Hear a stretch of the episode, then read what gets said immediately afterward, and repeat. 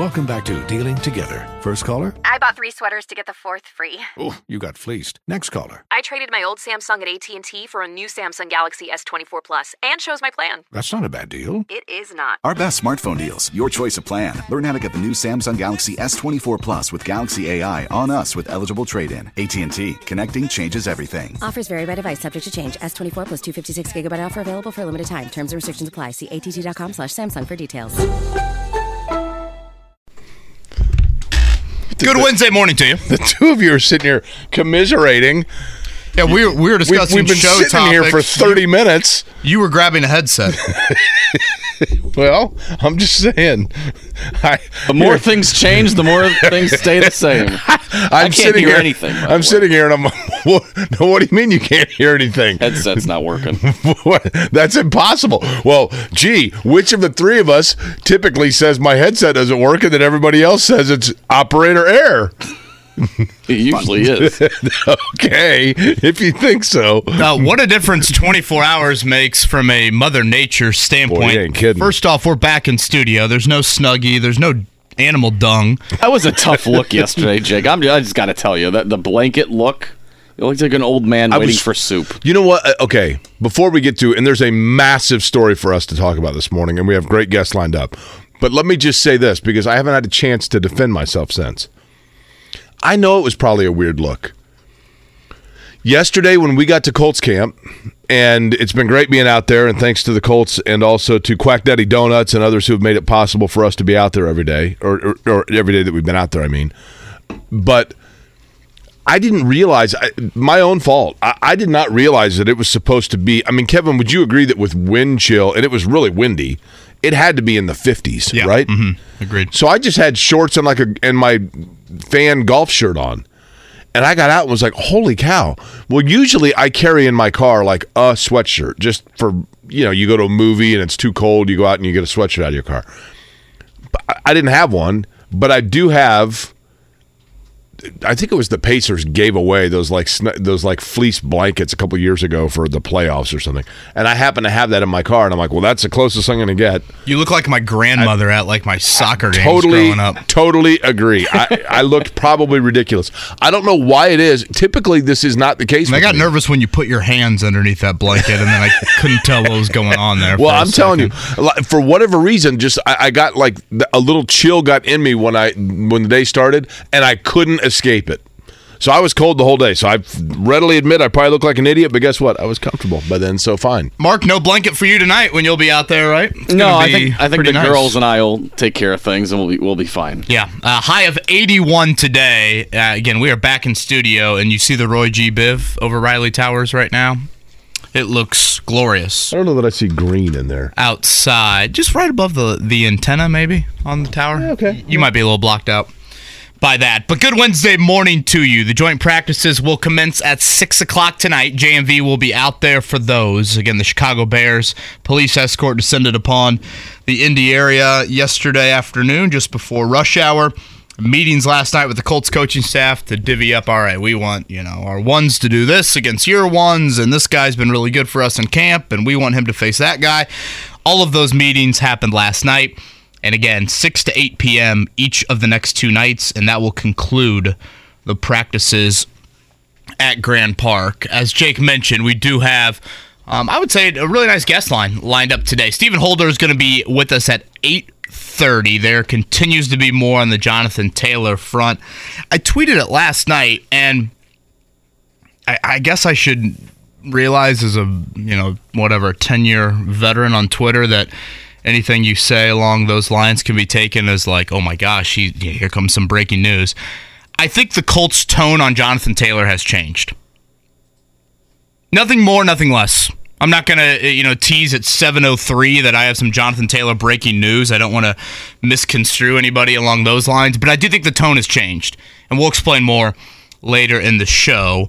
I would call her current E S P N star, um, also a fellow two thousand twelve Indiana University graduate, Courtney Cronin, uh, who covers the Bears for E S P N. She joins us coming up. Uh, that's nine o'clock, right, Mark? nine o'clock. And then Solomon Wilcots, who was out at camp yesterday. Jake, were they in the tent next to us? Serious? I, I think they must have been. Did you notice his co-host? Did not. Bruce Gradkowski.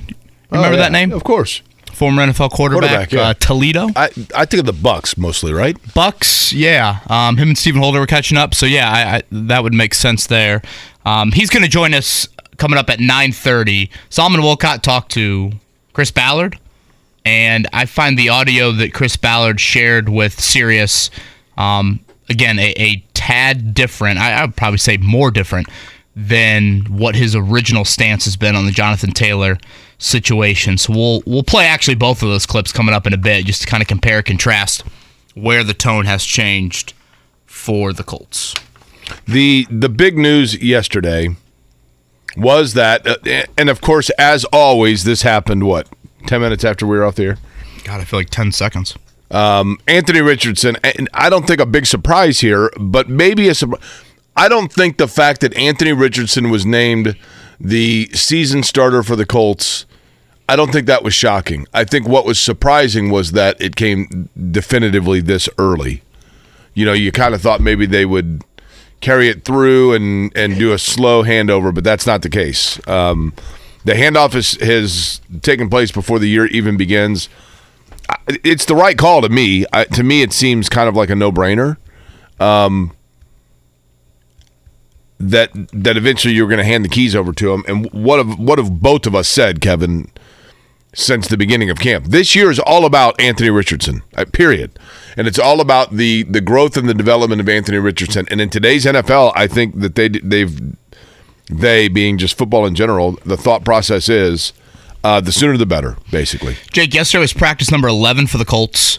Um, we didn't talk a, a lot about like what to necessarily expect at practice yesterday.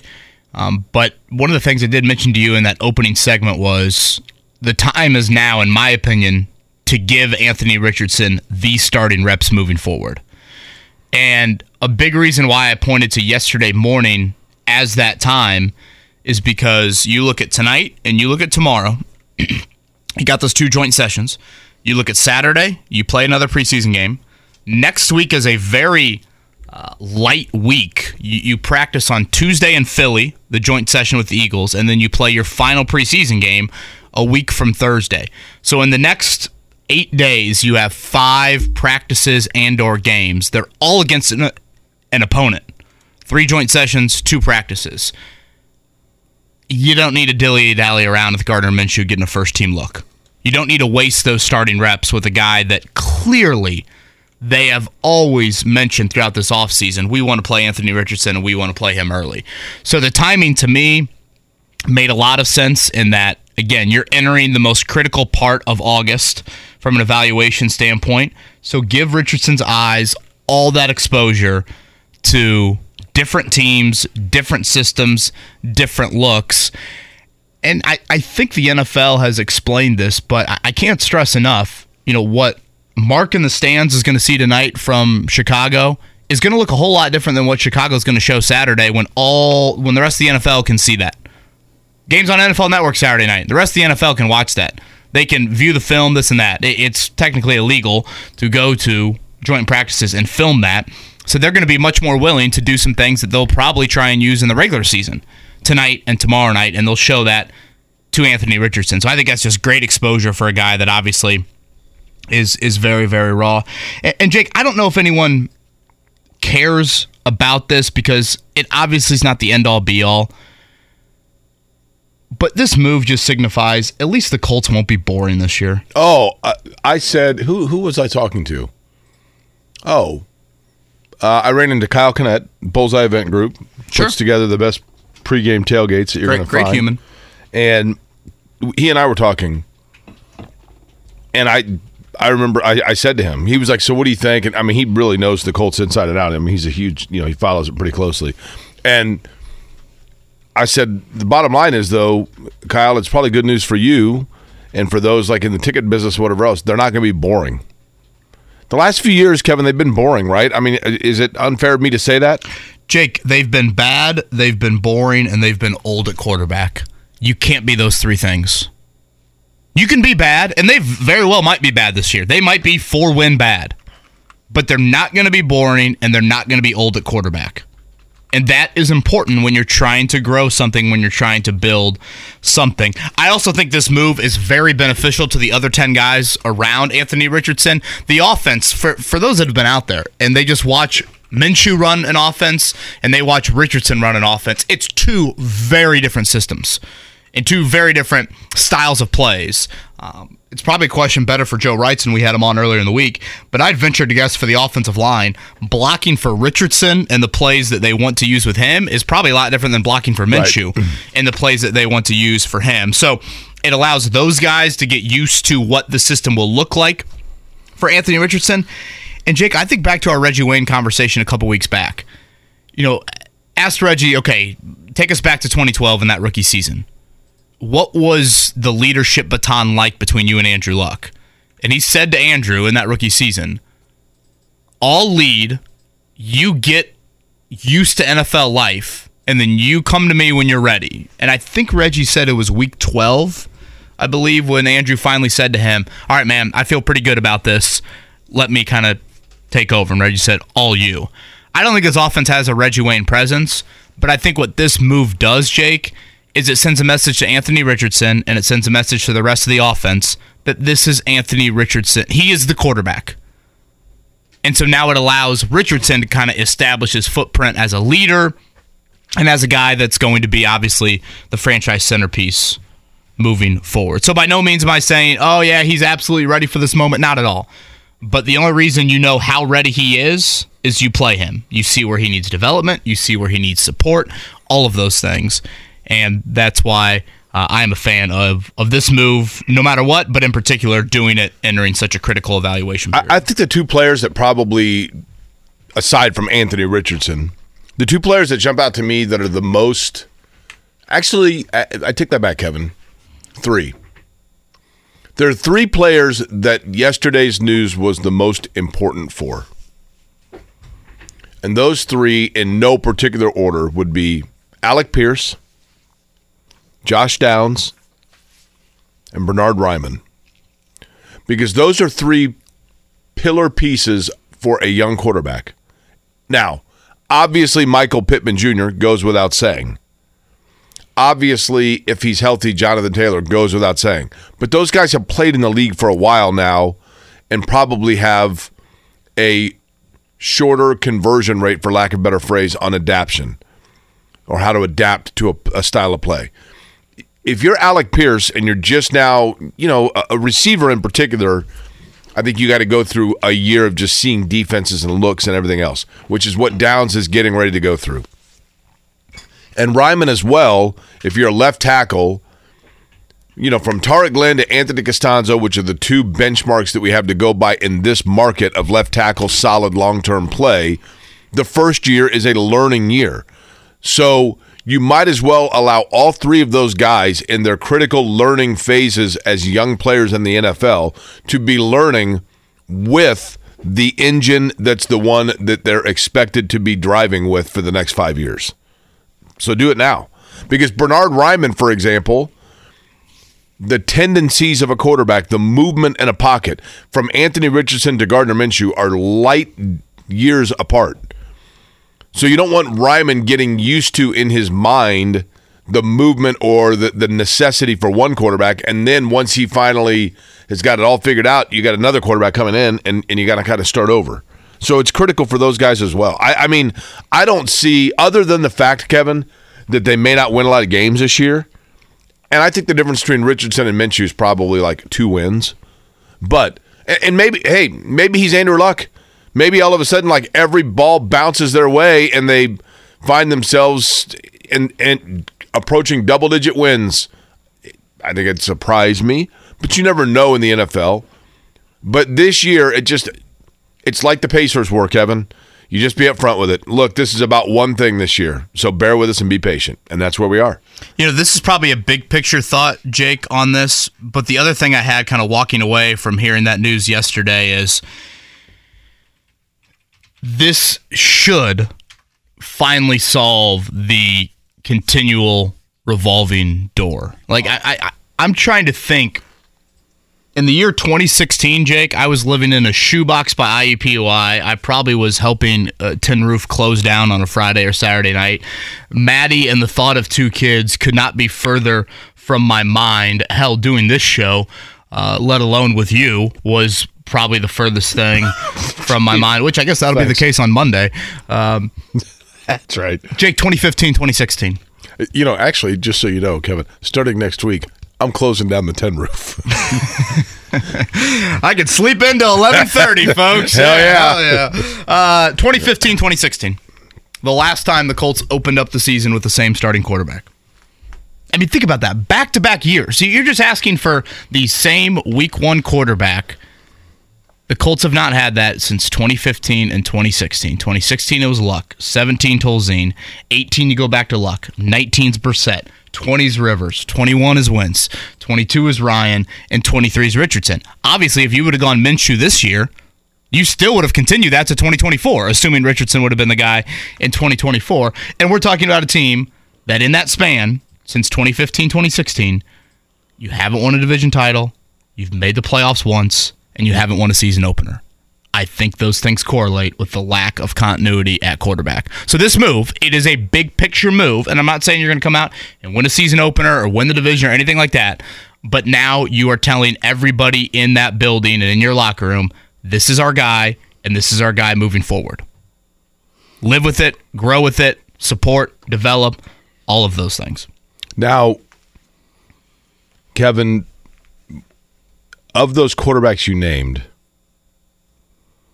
you know, one of the underrated or underappreciated things about the Colts of the last, like, seven, eight years, should we not have had some pause about the quarterback assessment period, which I think with Richardson, you know, once you finally go into a top five pick area, you know, you know you're getting a guy that is pretty highly valued.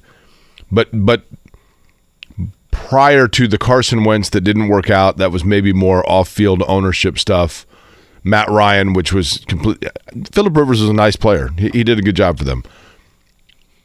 But should we not have, and we weren't doing this show, to your point, should we not, as media and fans, been more concerned at the time with the precedent or the foreshadow of quarterback assessment when Scott Tolzien was named the starter?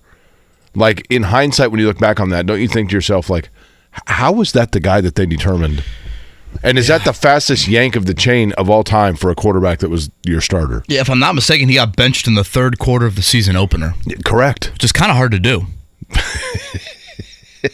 It is. I was at that game in the Coliseum, Sean McVay's first game as Rams head coach. Chuck Pagano said afterwards that the Colts were preparing for the 49ers. I'm like, well, there's the issue. They're, yeah. they're getting ready for the wrong team. Um, so that was when they, what, traded for Brissett like ten days before the start of the season, and then Brissett became their starter in week yeah. two and started the rest of the season.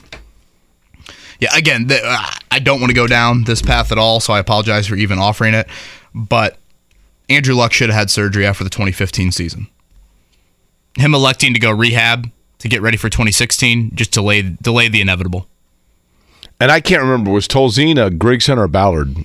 Grigson. Uh-huh. Yeah, Grigson signing. So he was supposed to be... I was thinking it was Ballard. I, I thought that was Ballard's first year. Uh, twenty... Well, now that you say that. No, I think it was Grigson. Gosh, I could be wrong on that. It, it, I mean, it does... Yeah, those two run run together there. Because twenty fifteen, what, would have been Hasselbeck? Was Tolzien the backup in twenty sixteen? I'm I'm looking right here. As to who named him the starter. Uh, it definitely was under Chuck's watch. I know that. He kind of played everywhere, right? Green Bay was probably where I where I remember him the most. He signed a two-year He signed a two-year deal in March of twenty sixteen. Yeah, so Grigson. Um, yeah, so we, he was the backup in twenty sixteen when Luck started. I want to say Luck started. He was named the starting quarterback to begin the twenty seventeen season. So that would have been under Ballard and Pagano's yeah. watch. Yeah. Which, again, again, uh, this is a path I don't want to go down, but Irsay just should have fired Pagano when he fired... Yeah, I mean... Grigson. That was that, that was always going to be a tough deal. The lamest right? of the lame duck for that first year under Chris Ballard. So obviously that is a big news item. We'll play some clips on Anthony Richardson being named the starter throughout the show. Again, I think the tone has changed a little bit with Jonathan Taylor here. And Jake, we've reached a point, I could be wrong on this, I don't see Jonathan Taylor practicing for at least another week and a half. And now we're two weeks out from the season opener. And I know it's a lot of calendar looking, and it's probably some math crunching, and you know I, I know it probably doesn't make for great radio, but is two weeks enough time to get ready for week one? Uh-huh. When you've missed nine months? When you're as... I'm not sure, and again, I it might be a tad unfair for me to say this, Jake. I'm not sure there's a player on the Colts roster that's more in tune, uh, concerned, whatever you want to call it, about his body than Jonathan Taylor. And then you throw the contract situation on top of it, and this dude ain't playing until he's one hundred thirty percent. I think I thought it was interesting yesterday when Bob Kravitz said he doesn't think he'll play another down for him. But that was because of trade, right? Yeah. I mean, he just said...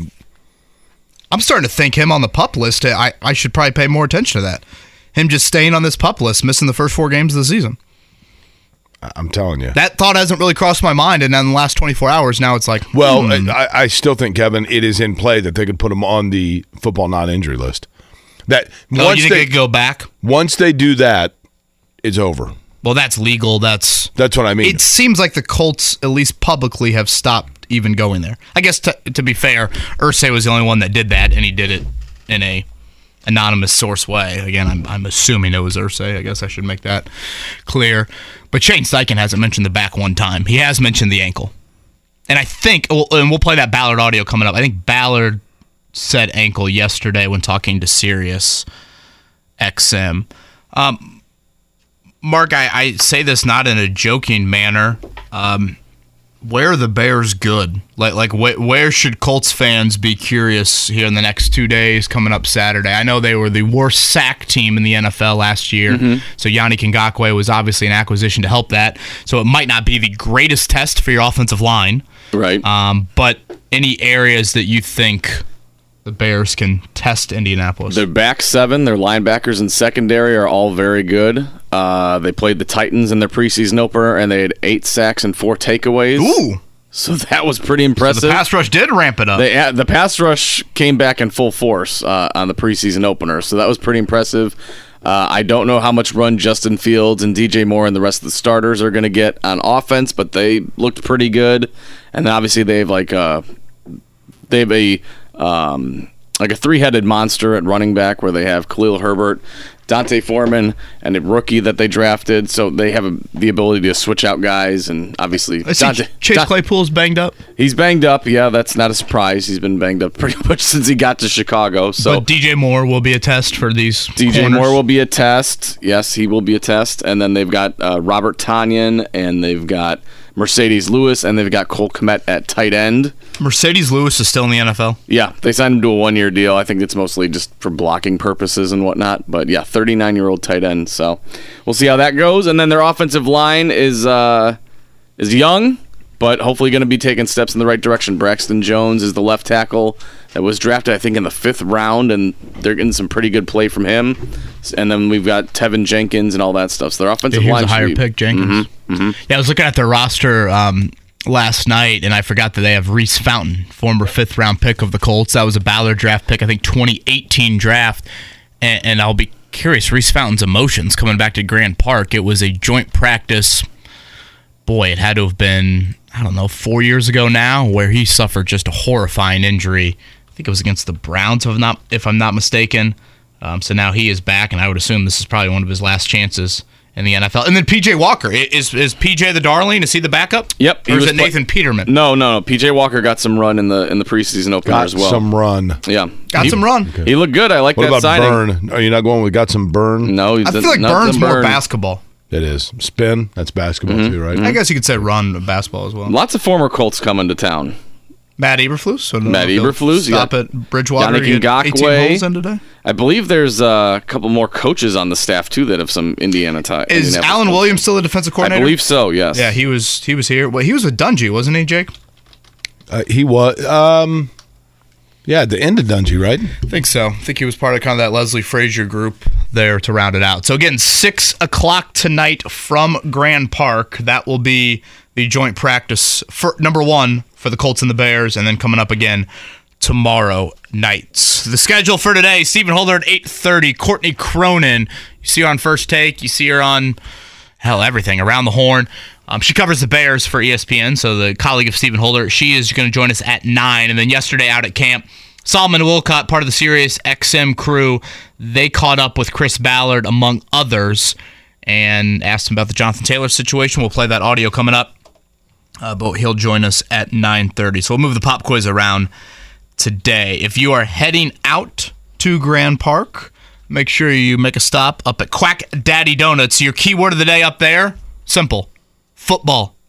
Pretty easy. Three bucks off a dozen, right? Uh, and then isn't it buy one, like get half off on a coffee or something? Did I see that? Yeah, buy one, get one coffee beverage half off. So nice little uh, morning jolt. Uh, football. That is the key word of the day. Again, just north of one sixty-first and Spring Mill. Quack Daddy Donuts. You gotta get a Fruity Pebble donut. For Bears fans or right. Colts fans. Football. Pretty simple on that end. He is Jake Query. I'm Kevin Bowen. Mark Dykton is with us. We're back in studio. That means no Snuggie and no animal dung being picked up. Well, on this it's it's very early. Let's Wednesday not, morning. And I guess to be fair, I haven't okay. walked around Let's the entire not speak studio. In absolutes. Yeah, I don't know what Mark has done in the studio here over the past couple of weeks. Uh, but our time at Grand Park is over. But the Colts have two more practices left in Westfield. Good Wednesday morning to you. It's a beautiful start to this hump day. Thanks for tuning in. ninety-three point five, one oh seven point five, The Fan. On ninety-three point five and one oh seven point five, The Fan. All right, the big news yesterday from Westfield, Shane Steichen. He actually informed Anthony Richardson and Gardner Minshew on Monday that it will be Anthony Richardson as the starting quarterback in twenty twenty-three. Uh, and then, of course, yesterday we saw practice number eleven with Richardson once again taking all of these starting reps. Here was Shane Steichen after practice on the reason for going with a rookie. You know, he's got big-time playmaking ability, uh, and, you know, that's been, you know, showcased in, you know, training camp, uh, and then obviously he did some really good things in that preseason game. Um, so, you know, I think he brings that playmaking ability, you know, that we need. You know, he's got big-time playmaking ability. Jake, I think... It, what are we doing now? We repeated for a second. to use to use the uh, use the baseball analogy there, the Colts have gone with the single and double quarterback. Gardner Minshew's the single and double guy. Now the thought is, can the home runs outweigh the strikeouts? And you don't want him to be Adam Dunn, right? Adam Dunn, but don't throw your bat thirty feet into the stands. You're going to have some strikeouts. Make sure they are... Is there such thing as a good strikeout? Probably not. Um, I, I don't know. He can he can have outs, but let them be outs if the ball goes into play. Here's my... Don't let them have the interception. Here's my only concern. On Saturday. Concern's probably the wrong word. But... He had a play in the Buffalo game where there was a, and I think it was a designed run play, or maybe the pocket just collapsed and he tucked it down and decided to run.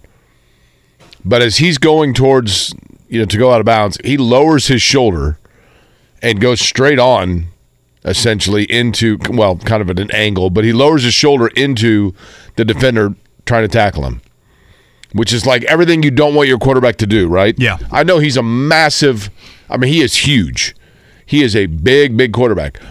But even the, the biggest, strongest of quarterbacks that were great athletes, when they relied on their legs and their size, eventually it starts to wear you down. And that would be my... I'm talking like five years, seven year down the road now yeah. at, the, at that point. But that would be my one concern. He's got to find that balance where, you know, he's not... a runner first. Correct. Which I don't think he was that at Florida, and he only had two carries and twenty-nine snaps on Saturday, but certainly finding that balance, how he takes hits, sliding, all of those things will be important for his development. So again, the Colts tonight, six to eight p.m. with the Bears, tomorrow night, six to eight p.m. with the Bears, and that wraps up their thirteen practice stay at Grand Park. Uh, attention Saint Louis Cardinal fans, I need you to move to the front of the room. All the Cardinal fans that are listening, move to the front of the room, okay? Because you are basically the only group of fans right now that are going to want to hear what I have to say. Uh, essentially, every team of local interest that most people in, in Central Indiana root for in baseball lost yesterday, except for you Cardinal fans. Go ahead and, and pat yourself on the back. Cardinals won yesterday six two. Well, that's true. that is true. But it, well, for the Cardinals this year, yeah, it does. Yeah, they need every win they can get. Uh, Cleveland over Cincinnati yesterday, three nothing. Are you going to abandon being a Reds fan? Are you going to abandon following this team? I think the Cubs lost. White Sox over the Cubs five three. I think the Marlins lost. The Cubs lost to the vaunted White Sox, uh-huh. Mark. That's okay. Cute fella, ten three losers to the Padres. But the good news in all of this in baseball yesterday, the Indianapolis Indians, eight five winners over the Saint Paul Saints. Miguel Andujar had three R B I for the Tribe. Honestly, they won the, three straight. The best news for the Reds and Cubs yesterday, the Marlins lost and the Brewers lost. Mm-hmm. So yep. You did not lose any ground there. Elly De La Cruz with one of the dumber base running mistakes I've seen yesterday. Just put a cherry on top of the Reds' incompetence here in the month of August. Uh, do you guys see the uh, uh, Pacers, I guess, slash the N B A announced that in-season tournament schedule? You see how much money goes to the winner of that tournament? No. If you win the in-season tournament, five hundred K to every player on the winning team. I would think for a guy like Jordan Wara or like the eighth or ninth guy Hell for the yeah. Pacers, that's a notable amount of money. No question. Now, I will I will readily admit this. It is probably not wise for a sports radio host to admit ignorance when it comes to something like this, and I'm going to. I think most people know over the course of doing this show, I was pretty candid about the fact that when I went back to finish school, math was not a strong suit for me, and it was a real challenge. I don't necessarily understand the in-season tournament. I will admit that. I know I'm going to have to get up to speed on it, and somebody over at the Pacers is going to have to talk to me like I'm a third grader about it, but I don't think I'm alone in saying that I'm not totally positive how it works. Uh, I'll try and give it a little bit of a stab. Feel free to ask questions, Jake. Four games. The Pacers pod is with the Cavs, the Sixers, the Hawks, and the Pistons. Okay. So those four will be part of their eighty-two game schedule. These are okay. not extra games. The winner of that group, there's six of these groups, and then there'll be two wildcard teams. They advance to the quarterfinals. So the quarterfinal, semifinal, final will be a single elimination tournament. Think of it like the Elite Eight and on from the N C A A tournament. The teams that do not make the quarter and semifinals, they'll play the other losers of their respective of the other groups. So there's only one extra game that so will be played. So there is some team that the Pacers could end up playing more than they're scheduled to do so? Every team in the league but two will play eighty-two games this season. The two teams that make the championship game of this in-season tournament, they will play an eighty-third game. Everybody else will just play eighty-two. These games are simply a part of your eighty-two game schedule. But here's where I get confused. So, like, the Pacers advance out of this, we'll call it the Midwest pod. Sure. Okay? So they advance, and then Sacramento was the winner of the West Coast pod, mm-hmm. then the game that already was scheduled for them to play regularly anyway now all of a sudden has extra meaning to it, whereas if neither of them advances out of their pod, it's just another regular season game? No, they will then play the Kings, I guess, for a third time this season. Don't you play every Western Conference team twice? Yeah, that's what I'm saying. So so there is another game that, that pops up then? Correct. So basically every team, I guess, has two and, and unknown get, games. And when do the unknown games get popped up? So November third, fourteenth, twenty-first, and twenty-fourth. Those are your pool play games. And then I want to say it's like December sixth and eighth. I'd have to double check and look at that. So you may or may not be playing on December sixth or eighth. You will be playing that week of December. It's either the games will be in Vegas for the quarterfinal, semifinal, or final, or you'll be playing some sort of home-and-home with other teams. Okay. I'm still confused. five hundred thousand dollars to the winning team, two hundred thousand dollars to the losing team. If you make the semifinals, one hundred grand. If you make the quarters, fifty. Do you find it at all confusing, Mark? Makes total sense to me. Okay. Do you say that seriously, Mark? No, I, I don't understand. I, I don't think it's not. It's not overly complicated. It's just I haven't. It, I think I when think you like, look at it, it is not overly complicated. I haven't done a deep enough dive. I think it's like hockey. It. I think it's like the game of hockey. It is simpler than it, it's intimidating because it seems overly complex, but those that understand it are like, no, man, it's pretty simple. Basically, you're going to take four games in November. They're they are on a Tuesday and Friday night. Those four will go to the pool play. And then if you advance, okay. you have a quarter semi-final game in Vegas. If you don't, you play other teams from the losing pools, either so, at their arena or in your own so arena. So the games that you're playing are all games that have the normal every season relevance towards yeah, your standings. Counts to forty-one and forty-one but or whatever. But what you do in them then determines whether or not they have additional implication. Correct. Okay. See how easy that was, Mark? Thank Nailed you. It. Thank Education you. Right there? Yeah. You know, I don't know if you know. What do we try to do on this program, Mark? We educate and entertain. That's right. I think the tone of the Colts has changed a bit in regards to Jonathan Taylor. We'll explain more coming up. Stephen Holder joins us at eight thirty. Kevin and Query on a glorious... Life is full of things to manage. Your work, your family, your plans, and your treatment. Consider Kesimpta, ofatumumab twenty milligram injection. You can take it yourself from the comfort of home. If you're ready for something different, ask your healthcare provider about Kesimpta and check out the details at Kesimpta dot com. Brought to you by Novartis Pharmaceuticals Corporation. Welcome back to Dealing Together. First caller? I bought three sweaters to get the fourth free. Oh, you got fleeced. Next caller? I traded my old Samsung at A T and T for a new Samsung Galaxy S twenty-four Plus and chose my plan. That's not a bad deal. It is not. Our best smartphone deals. Your choice of plan. Learn how to get the new Samsung Galaxy S twenty-four Plus with Galaxy A I on us with eligible trade-in. A T and T. Connecting changes everything. Offers vary by device. Subject to change. S twenty-four Plus two fifty-six gigabyte offer available for a limited time. Terms and restrictions apply. See A T T dot com slash Samsung for details. Life is full of things to manage. Your work, your family, your plans, and your treatment. Consider Kesimpta, ofatumumab twenty milligram injection. You can take it yourself from the comfort of home. If you're ready for something different, ask your healthcare provider about Kesimpta and check out the details at Kesimpta dot com. Brought to you by Novartis Pharmaceuticals Corporation. Welcome back to Dealing Together. First caller? I bought three sweaters to get the fourth free. Oh, you got fleeced. Next caller? I traded my old Samsung at A T and T for a new Samsung Galaxy S twenty-four Plus and chose my plan. That's not a bad deal. It is not. Our best smartphone deals. Your choice of plan. Learn how to get the new Samsung Galaxy S twenty-four Plus with Galaxy A I on us with eligible trade-in. A T and T. Connecting changes everything. Offers vary by device. Subject to change. S twenty-four Plus two fifty-six gigabyte offer available for a limited time. Terms and restrictions apply. See A T T dot com slash Samsung for details. Wednesday here in Indy. Absolutely picture perfect Wednesday here in Indy. Yeah, no snuggie, no animal dung needed. To be picked up, I should say. Uh, so on this Wednesday morning, it is back to summer weather here. As the Colts have joint practices tonight. It's and still early, Mark says. Are you anticipating tomorrow. A small zoo coming through here? Well, uh, Kevin thought grass clippings were on the ground yesterday, and he, he sure, reality hit his nose pretty quickly there. I was also thinking, is he anticipating a cold front around noon no. coming in? Um, Check date. Never mind. Neither here nor there. Um, I think the tone, Jake, on Jonathan Taylor has changed a bit from the Colts. And I, I think the best way to explain that is to hear from Chris Ballard. And basically, we have heard from Ballard twice since training camp began. Once, the first day of training camp, which would have been, I guess, three weeks ago now. And then yesterday, he chatted with Sirius X M, and we will have Solomon Wilcots joining us at nine thirty who was one of the people speaking with him yesterday.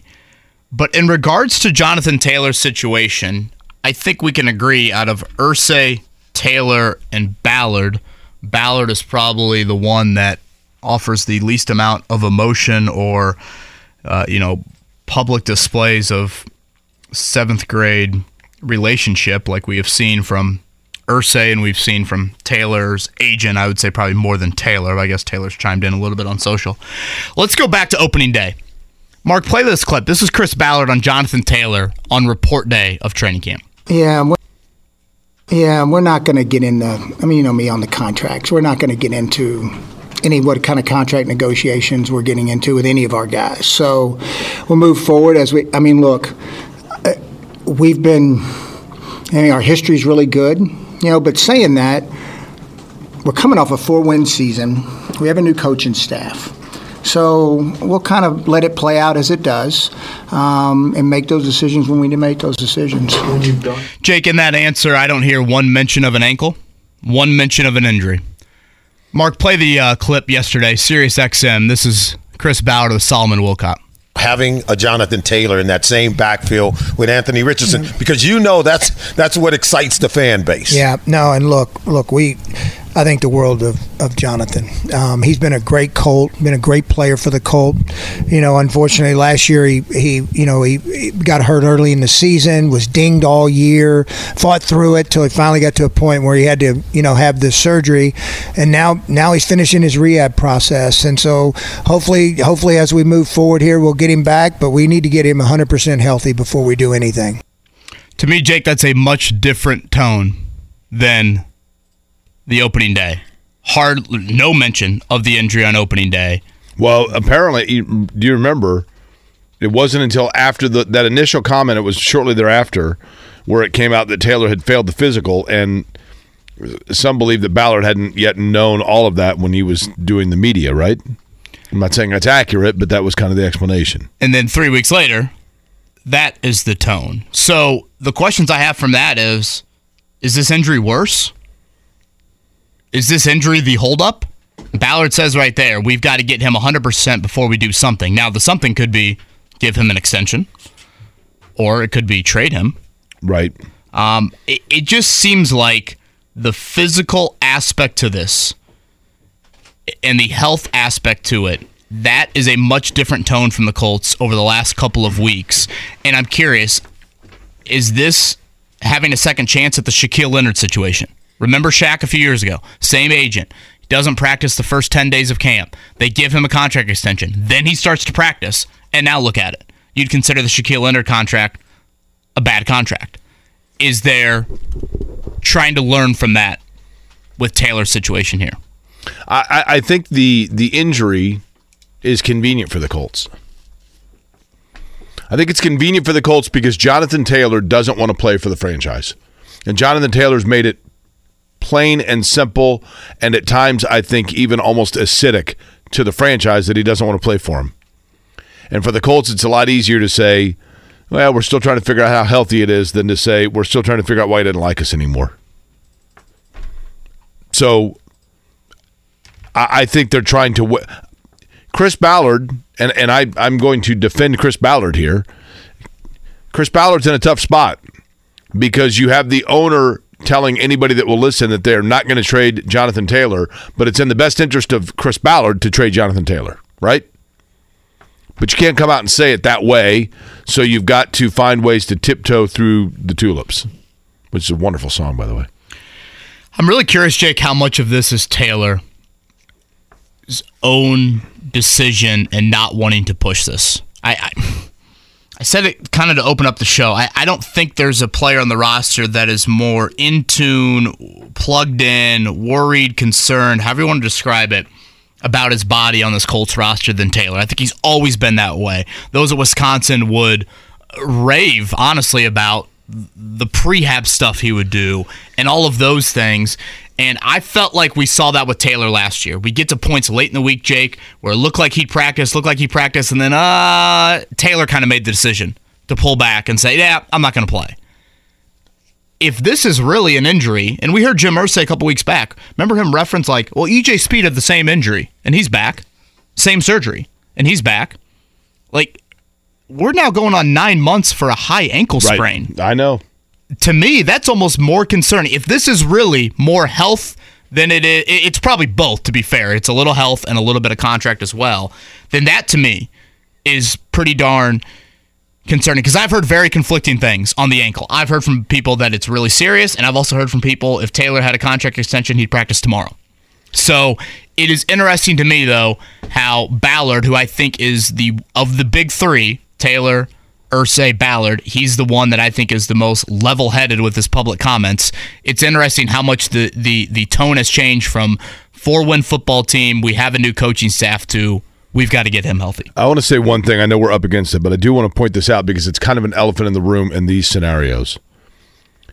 People ask a lot, a lot, and I hear a lot, and I see the, the cynicism of local media and almost the pointing fun at local media a lot about Why don't like why does Chris Ballard never talk to the local media, but yet like the national media he's doing a, you know a tell all with Sirius X M or E S P N or whatever else? Why does Adam Schefter break all the stories and the local guys never do, et cetera, et cetera?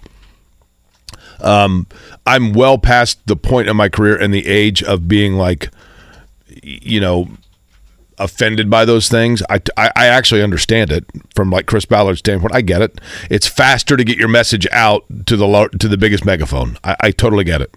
However, what I think, especially right now, and I'm saying this, I'm speaking for the fans of this town, I think that it would behoove Chris Ballard or the Colts in general to at times take a step back to realize that when your general manager goes the entire course of a season, especially during seasons of that are a bit tumultuous, without talking to the fans in a local standpoint, and by that I mean to a local television station or a local radio station or whatever it might be, by not speaking to a local, fans see the local media as more intimate of of speaking to them, whereas when you do a national outlet, it looks like you are actually doing it kind of more so less about speaking to your fans and more about speaking to your own brand.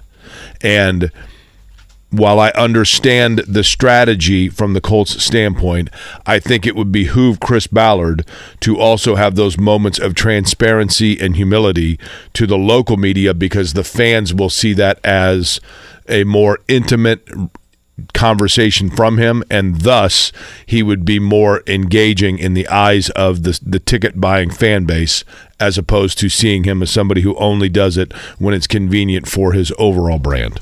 We'll see if Ballard talks two weeks from today. Again, roster cuts happen Tuesday, the, what is that, the twenty-ninth. Um, so I think he pretty much talks every year after those roster cuts. And again, we will hear from Jim Irsay Saturday. Remember what I said to Rake a few weeks ago, Jake? I go, Rake, and that's Greg Rakeshaw on the T V call, the preseason broadcast. I go, you're going to get the next, I think, big-time Taylor comment, and that being from Jim Irsay coming up in the third quarter this Saturday.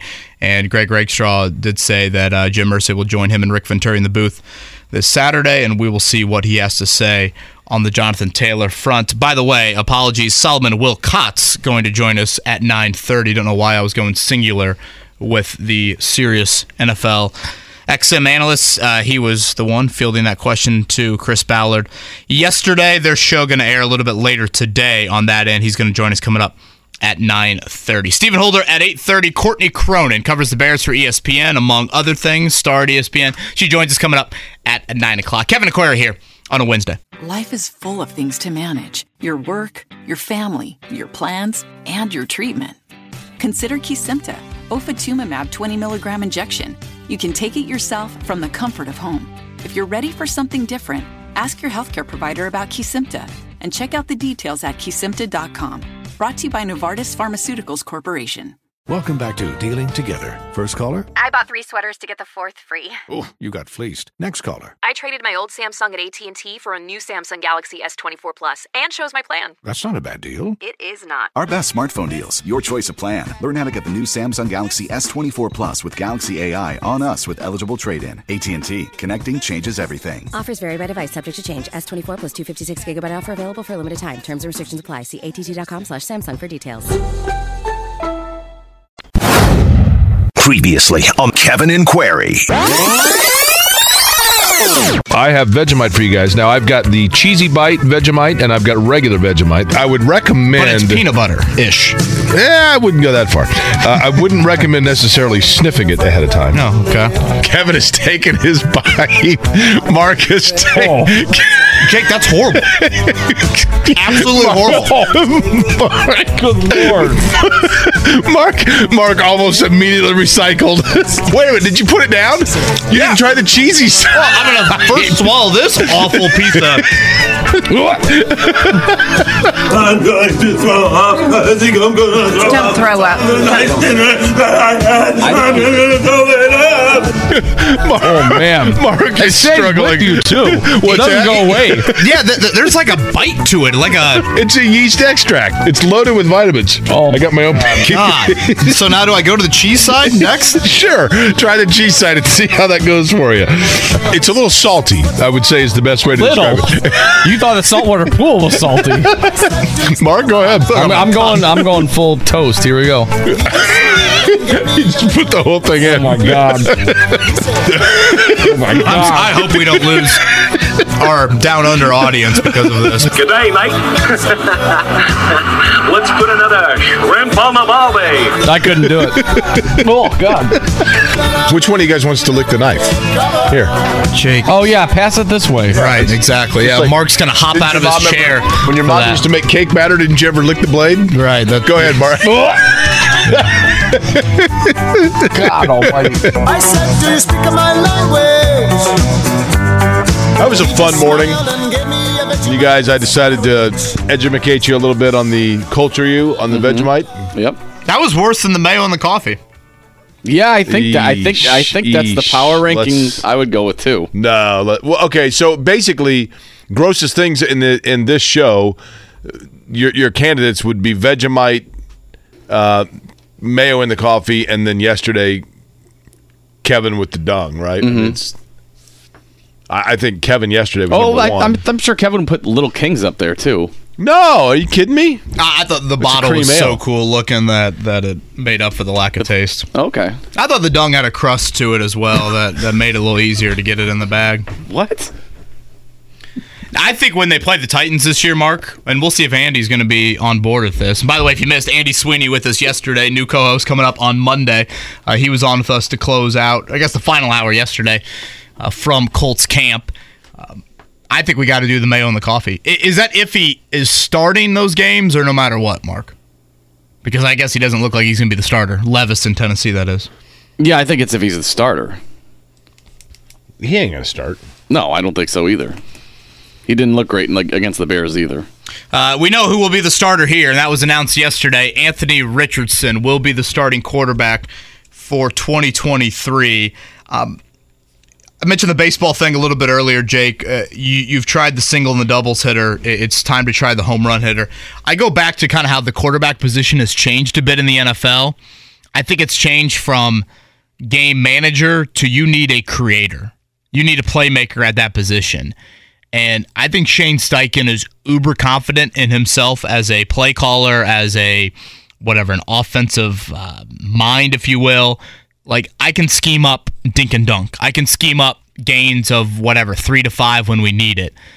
But what I need help in trying to scheme up is the big plays and just kind of that innate ability that, yeah, we can draw it up on a whiteboard, but when things break down, can you create? And that's where the Adam Dunn, you know, Anthony Richardson analogy comes from of will the home runs, will the triples, will those outweigh the mistakes that you know are going to be there. You know, Richardson in no way, shape, or form does he need to be Drew Brees or Philip Rivers seventy percent passer. That is probably ludicrous to expect and probably not realistic. But can he get to like sixty, sixty-two percent knowing he's going to sprinkle in the ball to Alec Pierce you saw on Saturday more often than not? And obviously you hope that Pierce makes that catch. Who would you say, Kevin, is the most, when you think about it, give me a quarterback that you think of as the face of pinpoint accurate, high completion percentage professional qu- quarterback. Probably Brees. What would you guess Drew Brees' college completion percentage was? Ooh, college? Ooh, I don't know. I, I guess N F L in, in the seventy range. I mean... I'd assume pretty similar at Purdue. I don't know, maybe a little bit less. sixty-one. Mm-hmm. Was it that low? Yep. forty-four percent as a freshman, but I mean, you're only talking about... Jeez, forty-four percent? You're only talking, did he well, even play? forty-three attempts, yeah. But he also, the, the big difference being thirty-seven starts, right? As opposed to thirteen. Patrick yeah. Mahomes is one that comes to mind for me. But see, Mahomes, Mark, he falls into the big playability. Yeah. Like, you, you can have the completion percentage that's not very high if you're going to create some of those big plays to offset that. And what was that, Mahomes' percentage in college? Uh, sixty-three and a half. Okay. Again, that is a perfectly acceptable number when you toss in the Mahomes magic. Uh, so can Richardson get to that that, that range? What was Brees' N F L? Was it was it around seventy? I mean, it was laser. I, I don't have it in front of me. Do you have it in front of you? Remember the game against the Colts on Monday Night Football when he literally had one incompletion the whole game? Yeah, I mean, he, that was he just, fun, right? That was a good game to watch. Everybody enjoyed that one. N F L record. Didn't he Wasn't complete, it like sixty-three to nine or something like that? That was another like his Monday first night game. Passes. Yeah, that was a different Monday night game. sixty-seven point seven for his career. Boy, look, look at how he ended his career. You talk about a singles hitter to end his career. seventy percent, seventy-two, seventy-four, seventy-four, seventy point five. So, you know, then, you know, he's probably getting to the point of his career where he's like, oh, boy, I I know I can't pepper it downfield as much as... Not that he was some huge downfield thrower at all, but your game changes as you, as you get up there in age. But it goes back to the Steichen comment. It, it's, it's playmaking. It's the big playability. Um, it's hard to sustain twelve-play, eighty-yard drives in this league. Defenses are too good, and they're going to take away those things. You've got to sprinkle in the big plays, and obviously you're going to run a risk when you do that, but that's part of the give and take, and I think it's time the Colts gave that a try at quarterback, and that's why, a big reason why, they drafted Richardson and they're going with him. I thought of this earlier, Kevin. Hear me out on this. Um, college quarterbacks that have had great success that have gone to the N F L and, and been, you know, can't miss products. The, Trevor Lawrence comes to mind. We've talked about him a lot. Um, or I've used him as an example in this lot. Joe Burrow comes to mind. Even though Joe Burrow, obviously, you just had, he is one that did not have a lot of starts in college, quite frankly. But at L S U, he, I mean, you know, he had the most prolific season in college football history, probably. But Joe Burrow also was throwing to guys that, you know, were light years ahead of everybody else on the field when he was putting the ball in the air. I think that, that guys that come out of big-time programs that that put up prolific college numbers, oftentimes they are doing so by throwing two receivers that have great separation, and as a result, there's a longer amount of time to get the ball there, or to, to forecast where the ball is going, or to make that decision. And that is a challenge for those quarterbacks when they get to the N F L. Trevor Lawrence is a good example. I think we saw in the last probably five to eight games of last year, which at that point you're you're talking about a full season and then sixty percent the next, before Lawrence was able to kind of finally slow things down and, and figure that out. And we'll see if that permanently stuck this year. But is it possible... If you were an optimist, and I think people know of me, uh, you know, I'm always, it's always sunny in Jake's world. Um, is it possible that Anthony Richardson actually has a benefit, Kevin? We hear so much about thirteen starts, thirteen starts, thirteen starts. Is it possible that that for Shane Steichen can be used to his advantage because Anthony Richardson did not become accustomed to the luxuries and the understanding or the feeling that things came easy by being conditioned and overexposed at the college level to those things like a Burrow, like a Trevor Lawrence went through, and now the acclimation period in the N F L, there is less college habit forming there to break down and dissolve away for him? Yeah, I think it's a good point, Jake. I, I don't. I think a lot of people look at Richardson and say, you don't have bad habits, you have to unwind.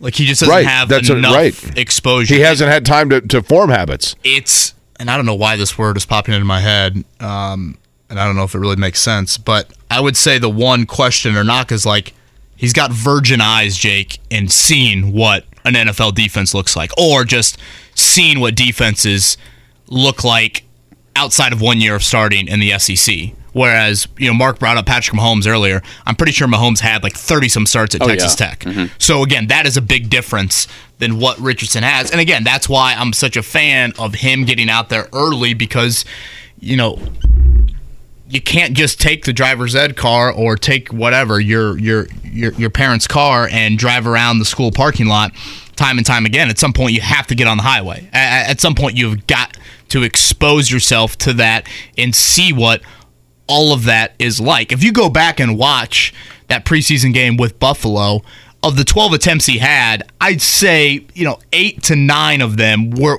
were pretty much first read or second read. You know, are the Bears going to challenge him a little bit more today and tomorrow, and getting him to make, you know, more of those progressions. We saw the ball to Kylan Granson. We talked about with Granson. We had him on the show yesterday. And that is a fastball through the tightest of tight windows. He's got to see what N F L windows look like, what, what N F L open is compared to what college open is. Um, I think I mentioned this um, earlier in the week. There is a documentary, and I need to double check. Mark, will you look that up? There's a documentary with Richardson and Bryce Young. I forget what the exact title is. Um, but I watched it the other day, and it highlights Bryce Young and Anthony Richardson, and I think the kid was committed to Iowa, I believe. Those three quarterbacks in their senior year of high school. Is it Q B one? Yeah. Because they did that with Trevor Lawrence and Justin Fields when they were uh, I feel like there was too. a couple more words after Q B one. But yeah, okay. It is something like Q B one. Beyond the Lights? Yes, thank you. Q B one, Beyond the Lights. And Jake, Bryce Young went to Mater Dei High School in California. I'm willing to guess you've heard of Mater Dei High School in yeah, California. I mean, it is one of the perennial powers. Jimmy Clausen, right? From a football... I thought he went to like Oaks Christian. Or was he but, De La Salle? Or, uh, anyway. Um, he went... Bryce Young went to one of the elite, elite schools. Anthony Richardson went to Eastside High School in Gainesville. They show his practice field on, you know, pretty much an every show basis. Jake, there's no glitz and glamour. There's no, we are Saint Thomas Aquinas in Florida. Right. We are, you know, what's the Oak Hill Academy basketball version. There's none of that. Richardson was actually a receiver early on in his high school career, and they played a game, they had an injury at quarterback, and the coach was like, all right, let's move Anthony to quarterback, and boom, they felt like that they found something. Watching his team practice is totally different than watching what Bryce Young came from. And again, Bryce Young was the Elite eleven guy, the five-star quarterback, all of those things. Richardson was ranked high, but he did not go to all of these quarterback camps and Manning passing academies and all of that. So I bring all of that up to say, again, he's super raw, and Shane Steichen is using that and saying, all right, we don't have a lot of these bad habits we have to break. We have to mold, but you're not necessarily unwinding it. He might not be as finished of a product as Bryce Young, and he might not have all the mechanics and fundamentals that you would like, but at the same time, it's a little bit more of a moldable piece of clay that you're working with there, and I think that enticed Shane Steichen to the nth degree. And again, if Shane Steichen wasn't the Colts head coach, I don't think they would have made that pick. I think if it would have been Jeff Saturday or Raheem Morris or Wink Martindale or whoever, I don't think that organization would have felt as comfortable as they did with Steichen. The, the other thing, I think, that for Richardson getting the keys now and just saying, you know what, we're not even ripping off the Band-Aid. We're not even putting the Band-Aid on. The thing that is advantage to me, advantage Richardson in this situation, and it's going to be, it's going to be tough, but every quarterback, and this happens, Elly De La Cruz in baseball. Elly De La Cruz came out of the box with the Reds, and it's like, holy cow, this guy's Willie Mays part deux. And Waters found its level a little bit because of the fact that... Idiotic base running error last night by De La Cruz. It's Waters found its level a little bit because, you know, there's now film on him. There's tape on him. People people start to study your tendencies and figure out how to negate things. And that then, it becomes a chess match. Then you've got to readjust. You've got to come up with another way of doing things. For Richardson, that is also going to happen.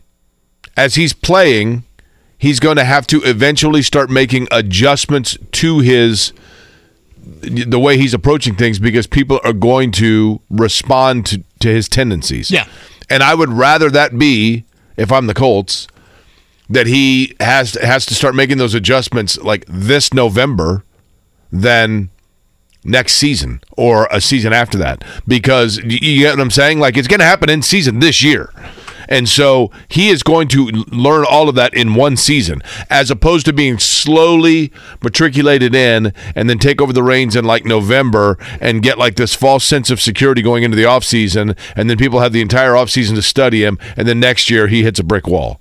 He's going to hit the brick wall this year, but this season still gives him time to start breaking down that brick wall and then have a fresh start next season where you're ahead of schedule. Yeah, I want to try, if I'm the Colts, I want to try and get some answers on, okay, where is the development really, really needed? How ready is he? And where do we need to support him?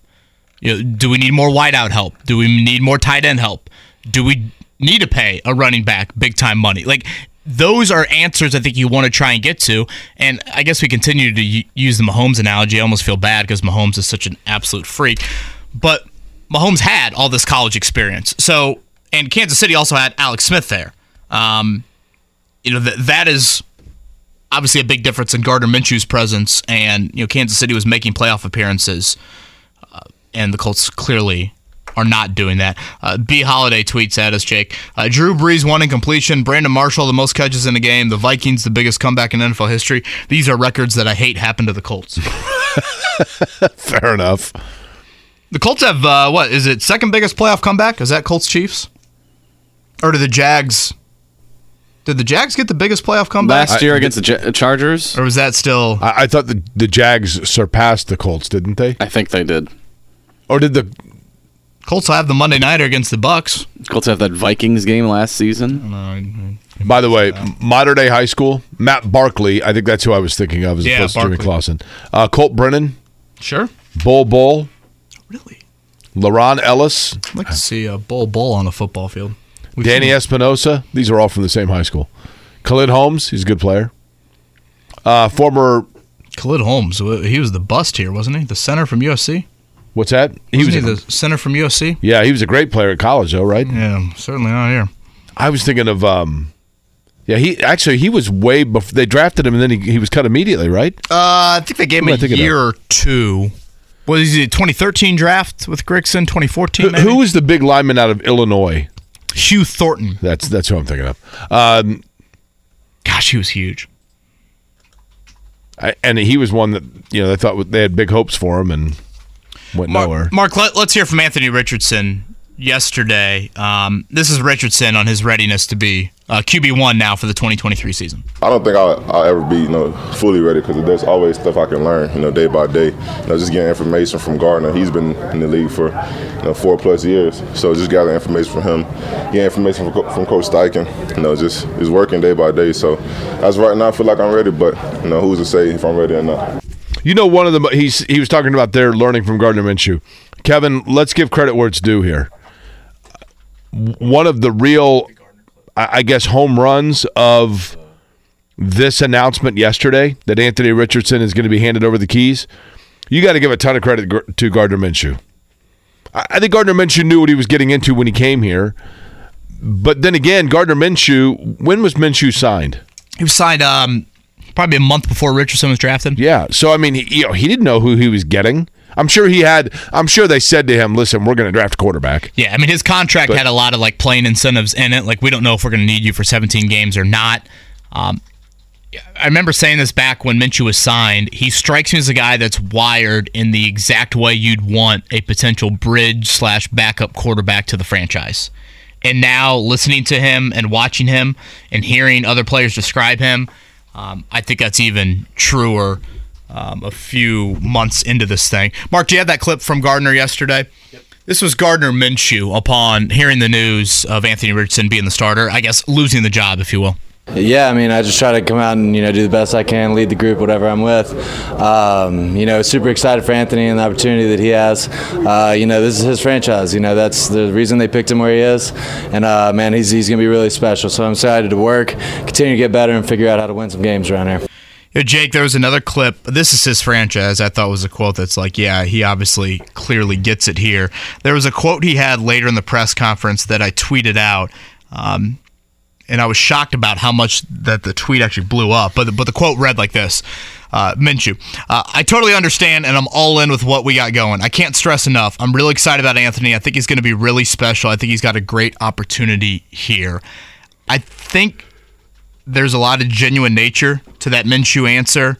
Um, I'm sure a lot of people would say, what else is he going to say in that moment? You know, Minshew and Richardson worked out together before coming here. They both have the same quarterback coach in that Florida area.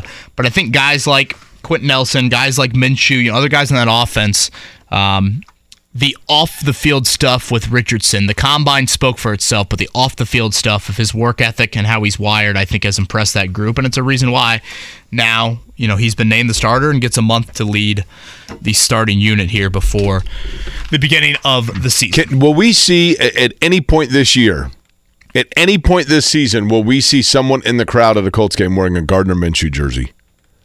Oh, sure. You think so? Yeah. I would love to see somebody wearing one. How about a Washington I, State Minshew? I, like, I would love to see people rally around Gardner Minshew, though, because that's a pro's pro. And I'm being serious. I'm not being sarcastic. Like, I love it. Yeah, I love it. Honestly, I wouldn't mind seeing him, you know, be the backup for a couple of years. Uh, totally.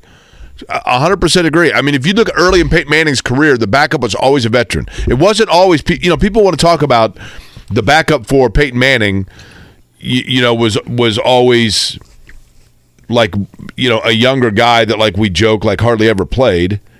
But the reality is, early in his career, it was Mark Rippon, it was Don Strock, it was, I mean, they had veteran quarterbacks to help him along. Well, how, right? I mean, Luck had Drew Stanton and Hasselbeck, you know, too. Right.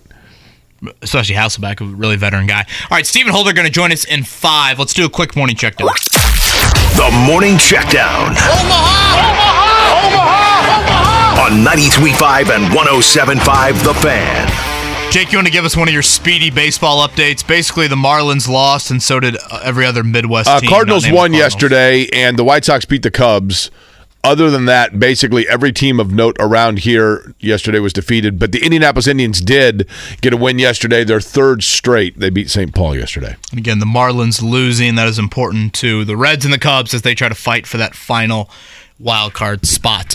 All right, coming up in the next hour, we've got a lot of guests. Stephen Holder on the other side. Courtney Cronin covers the Bears for E S P N at nine. And Solomon Wilcots, he caught up with Chris Ballard and Anthony Richardson yesterday for Sirius X M.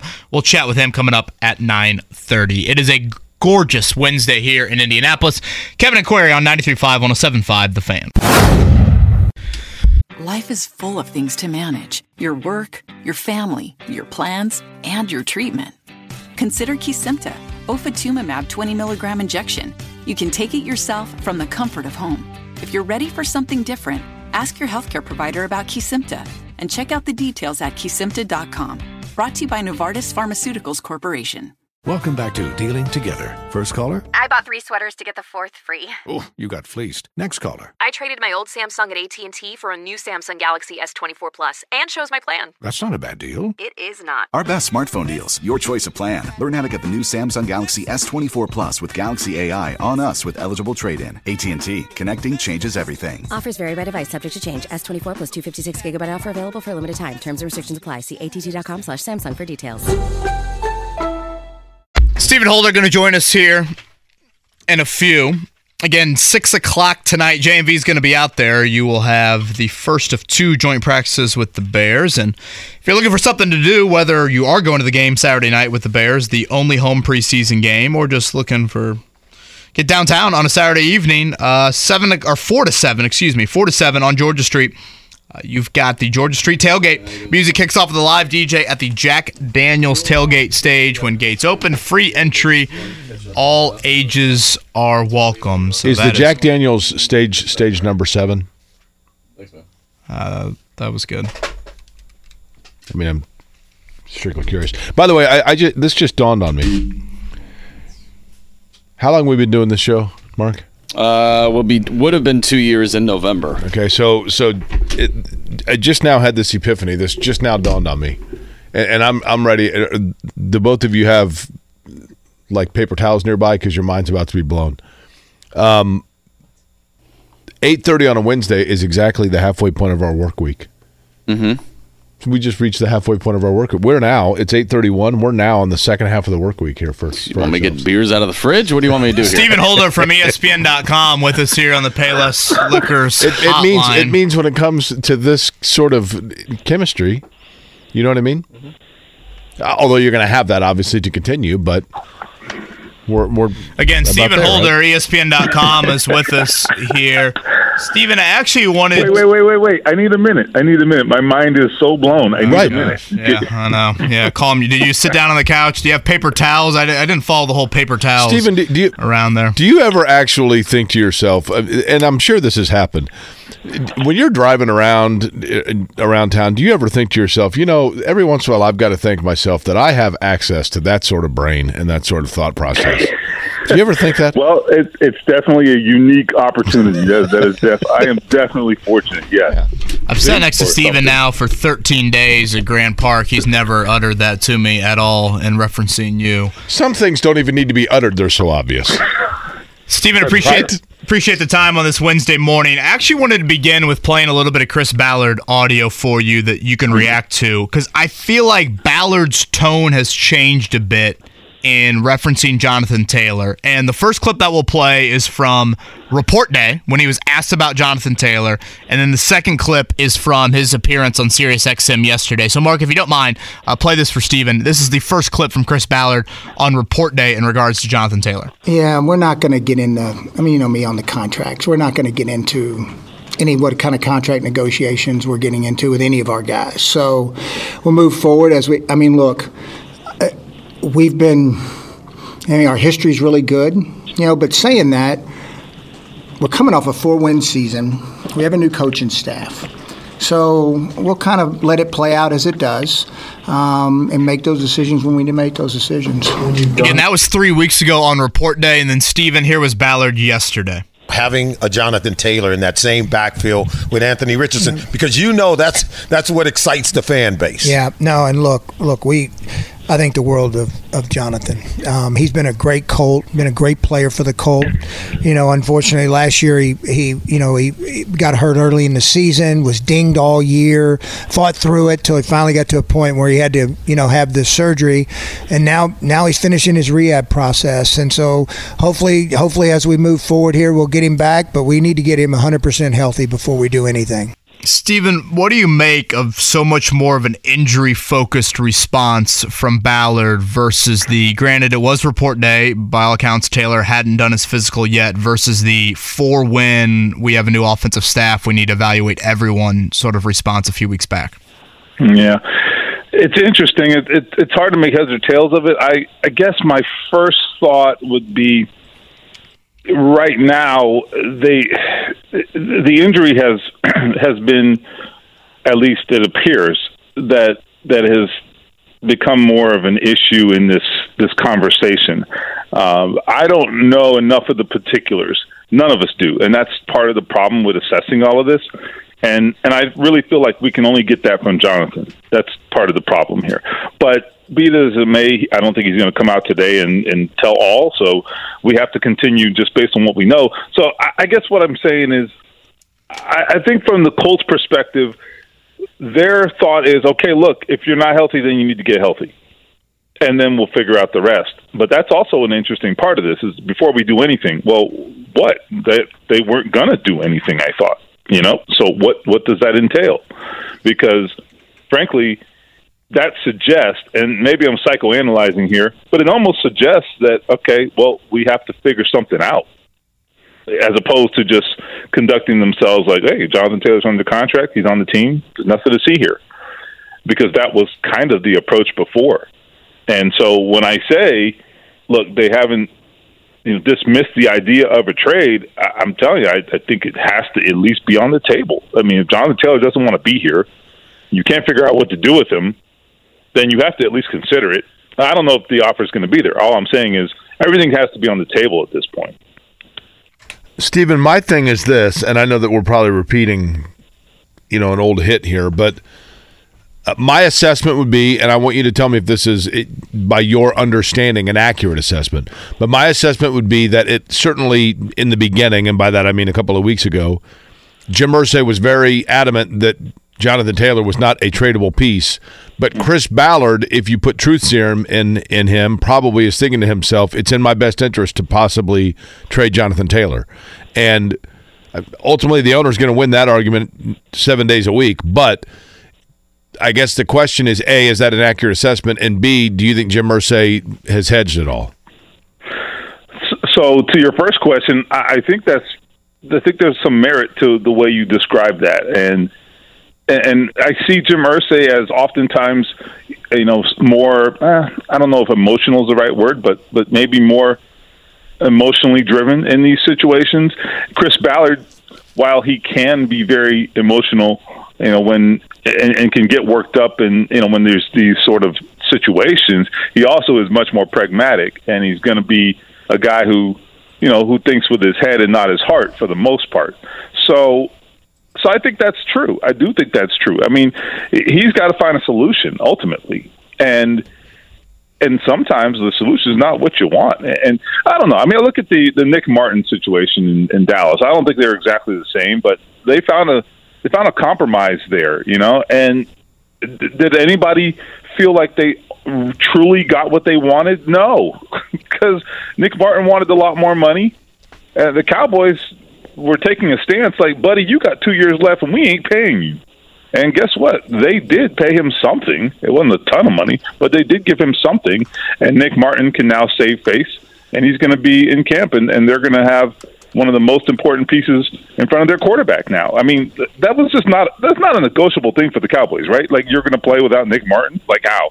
You know, so I just think that that's where I see things to some extent with the Colts. It's like, all right, you can say you're not going to trade him. You can say we're not going to negotiate. You can say all these things, but the reality is still sitting there and, and staring you in the face. You have not dealt with this situation, and it has to be dealt with. I'm not. Su- I'm not suggesting that, that Jonathan Taylor doesn't have to, to to be reasonable here too. He does.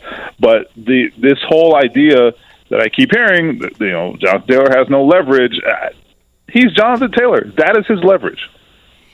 Yeah, I, I've said this about the whole trade situation. I don't think the Colts are in a position to, you know, have some strong stance and, and be like, no, there's no chance we're going to trade him. If you have come up with the idea of, as the organization, that you are not going to extend him, you do everything in your power to try and trade him to get some return yeah. on him. The last thing yeah. you want is for him to be, A, you slap the franchise tag on him, and now you're paying him even more money deeper into the Anthony Richardson contract, and he's upset. Or, obviously, he walks in free agency for nothing. Um, on that end, and I guess you get a compensatory pick, but that wouldn't be for a couple years down the road. On that end, Steven, do you make anything of the Zeke Elliott, Dalvin Cook signings this week in relation to Taylor? I probably point a little bit more to the Josh Jacobs domino because they're on yeah. a similar age scale, or I guess age frame, than Taylor. But Dalvin Cook, first off, he's got a shoulder issue and he's still not practicing, and he's got a domestic violence thing that is yet to be cleared up. So it's not like this is some squeaky clean off the field thing either. Obviously, Taylor doesn't have the domestic violence thing, but he's got the injury. So it, either of those dominoes now impact Taylor in potential negotiations. Uh, the the one possible impact, first of all, good point on Dalvin Cook, because I think the The issues hanging over Dalvin Cook kind of got lost in the whole conversation of, oh, running backs aren't worth anything. Yeah, granted, he didn't get a ton of money, and, and he is a bit older than, than Jonathan Taylor, which yeah, is four years older. Yeah, I mean, that's more than a bit older. That, that's actually a lot older. So, so I think, yeah, they're not apples to apples at all. Him and Jonathan Taylor's situations are not the same, other than the injury being uh, a, a, a common characteristic there. But the one... The one place where maybe the John, or excuse me, the, the Dalvin Cook situation has a little impact is because if you were interested in Dalvin Cook, a, a team out there that perhaps was interested in Dalvin Cook, and he ends up electing to go to the Jets, do you then at least open your mind to the idea, you know, of of maybe, hey, well, let's engage the Colts? I don't know. I look at a team like, say, I'm just throwing this out there, but this is a logical thought. Uh, a team like Miami, okay, you know, they will take big swings, okay? We know that. Uh, they were connected to Dalvin Cook. That was one of the other teams that was in that in that mix. Uh, you know, they're a team, you know, I could see them engaging the Colts, you know, and, and try, at least trying to find out, well, what's that going to take? What's it going to cost, right? I don't know what their long-term cap situation's like and all that, you know, if they wanted to re-sign uh, Jonathan Taylor after trading for him. And we're probably getting way too far ahead of ourselves anyway, but but I'm just trying to kind of give a sense of, of how it may clear the deck a little bit, that Dalvin Cook, that domino has fallen. So that's where I think it, it might make a difference, is an impossible trade situation. Uh, it doesn't, I think, necessarily help or hurt too much in terms of, of, of a contract for for Jonathan Taylor, uh, but, but I think in the trade realm, it might make a difference. Stephen, let's say for the sake of argument, and I, I I don't think this is going to happen, but okay, but we're going to speak in hypotheticals here. When Andrew Luck first came into the N F L, that first year, literally every ball bounced the Colts' way. He was a great player. I'm not saying that. Reggie Wayne had a phenomenal season. and on the field, I should say, things just kind of fell the Colts' way, and they had this surprisingly, you know, really good year. If that's the case with Anthony Richardson this year, if this guy is able to come out, he's a unicorn, defenses don't know what to think of him, they haven't seen him on tape, and he makes the right decisions, and he has this great year, what is the area of the Colts that would hold them back? Because we have so hyper-focused on quarterback, we haven't been talking about the fact that blank is still a deficiency for them that could hurt them if everything else came together. That area is what? Mm. So I'll pick two. I think the secondary concerns me, really the cornerbacks. I mean, look, they were already thin when this Isaiah Rodgers business happened, and, and they're thinner now. So, I mean, they, they can like the, the potential of the guys that they have, and and they do like the potential, and, and that's great. But it's a, it's still just potential.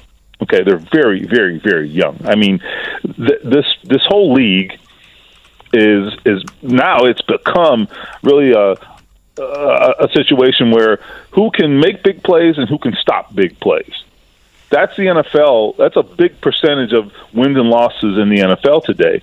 And your corners are going to be at at the, the tip of the spear when it comes to that, right? So if you're out there giving up a bunch of big plays, then how much harder are you making it for Anthony Richardson, even if he is playing in a, a best-case scenario where he, he really has a fast start, you know? So I think that's a that's a big problem for them, or potential problem, put it that way. The other thing I would say is just, and this is something we have kind of talked about, is the, the offensive line depth. I still just don't feel good about it. I, I would not be sleeping well at night. Now, I think the offensive line, to their credit, and I don't know how much, you know, you want to put, how much stock you want to put in this, but I think it matters a little. I, I thought they were really physical on Saturday, and that I'm talking about the starting offensive line. I thought it, it was pretty physical, and I thought there were some good running lanes, even though the Colts didn't run for that much, which is, you know, t- takes us back to the Jonathan Taylor story. But anyway, I thought the offensive line looked active and powerful, and I thought there were a lot of good things to take away from that. So maybe they're onto something. Maybe they're right when they say they think this group can pull it together and, and get back to where they used to be. We'll see. But that has nothing to do with whether they stay healthy. And if they don't, then I think you're back to a situation where, you know, like last year, Um, or really the last couple of years, they've had some, some key injuries on that line. Uh, two years ago, they had the depth, and they were able to withstand that. Now I don't know if they do. Yeah, again, last year it was actually – the O-line was so bad, yet the big three stayed healthy. When you look at it, they played through stuff, but Ron Kelly, Quentin Nelson, and and Braden Smith. I'd throw edge group into that, Steven. I think pass rushing-wise, yeah, you know, with your corners so inexperienced, you got to get something out of the Kwity Paye, Samson Ebukam combination um, this season. Uh, okay, moving on. Stephen Holder, E S P N dot com with us here. Let's go back to the news item of the day yesterday, and that is obviously Anthony Richardson being named the starter. I was talking with Jake in our open opening hour, Steven. I thought, you know, this is the time to kind of commit to him with these big evaluation days coming up. And, and I guess evaluation, maybe throw that out the window, but just big developmental days. Seeing the Bears twice, another preseason game. Seeing the Eagles next week in a joint practice, then another preseason game. What? Why do you think Shane Steichen did that or announced that yesterday when, if he wanted to, Gardner Minshew was just six for six and led a touchdown drive in the preseason? Like, he could have kept it, you know, back and forth for, for another week. So w- why do you think the timing was August sixteenth or August fifteenth? Yeah, it's a good question. I, I think the timing is very interesting, and I actually like it. And and here's why I think, here's what I think his, his thinking was. You know, they have, they're at a point now where it's really in your best interest to really commit and to really get him prepared. Now, if this were two veteran quarterbacks who were battling, I think it would be different. And maybe you let the thing, you know, sort of linger a little longer and make sure that you, you know for certain. But in this situation, two things. Number one, you know, the long-term implications here matter. And the long-term The, the long-term vision is that Anthony Richardson's going to be your guy anyway. The the only question now is, can he handle the ups and downs of the position right now? I don't think there's any question about that. Like, his makeup is one of the best things about him. I have no idea how he's going to play. We cannot tell you that. But I can tell you he's going to be fine when it comes to, to handling the the ups and downs that are inevitable at that position. I have no concerns about that part. When it comes to Anthony Richardson, he is mature, way beyond his years. Uh, he is going to be fine, and he has he has the respect of that team already at twenty-one years old. I mean, I think we all can see that. So that is not going to be an issue. So there's no real impediment there if you're Shane Steichen in, in that respect. The other thing is, as I kind of alluded to, look, I mean, he needs all the preparation he can get. And so you can't waste these opportunities. You just call them developmental opportunities. That's, that's what they are. I don't think you can afford to waste them.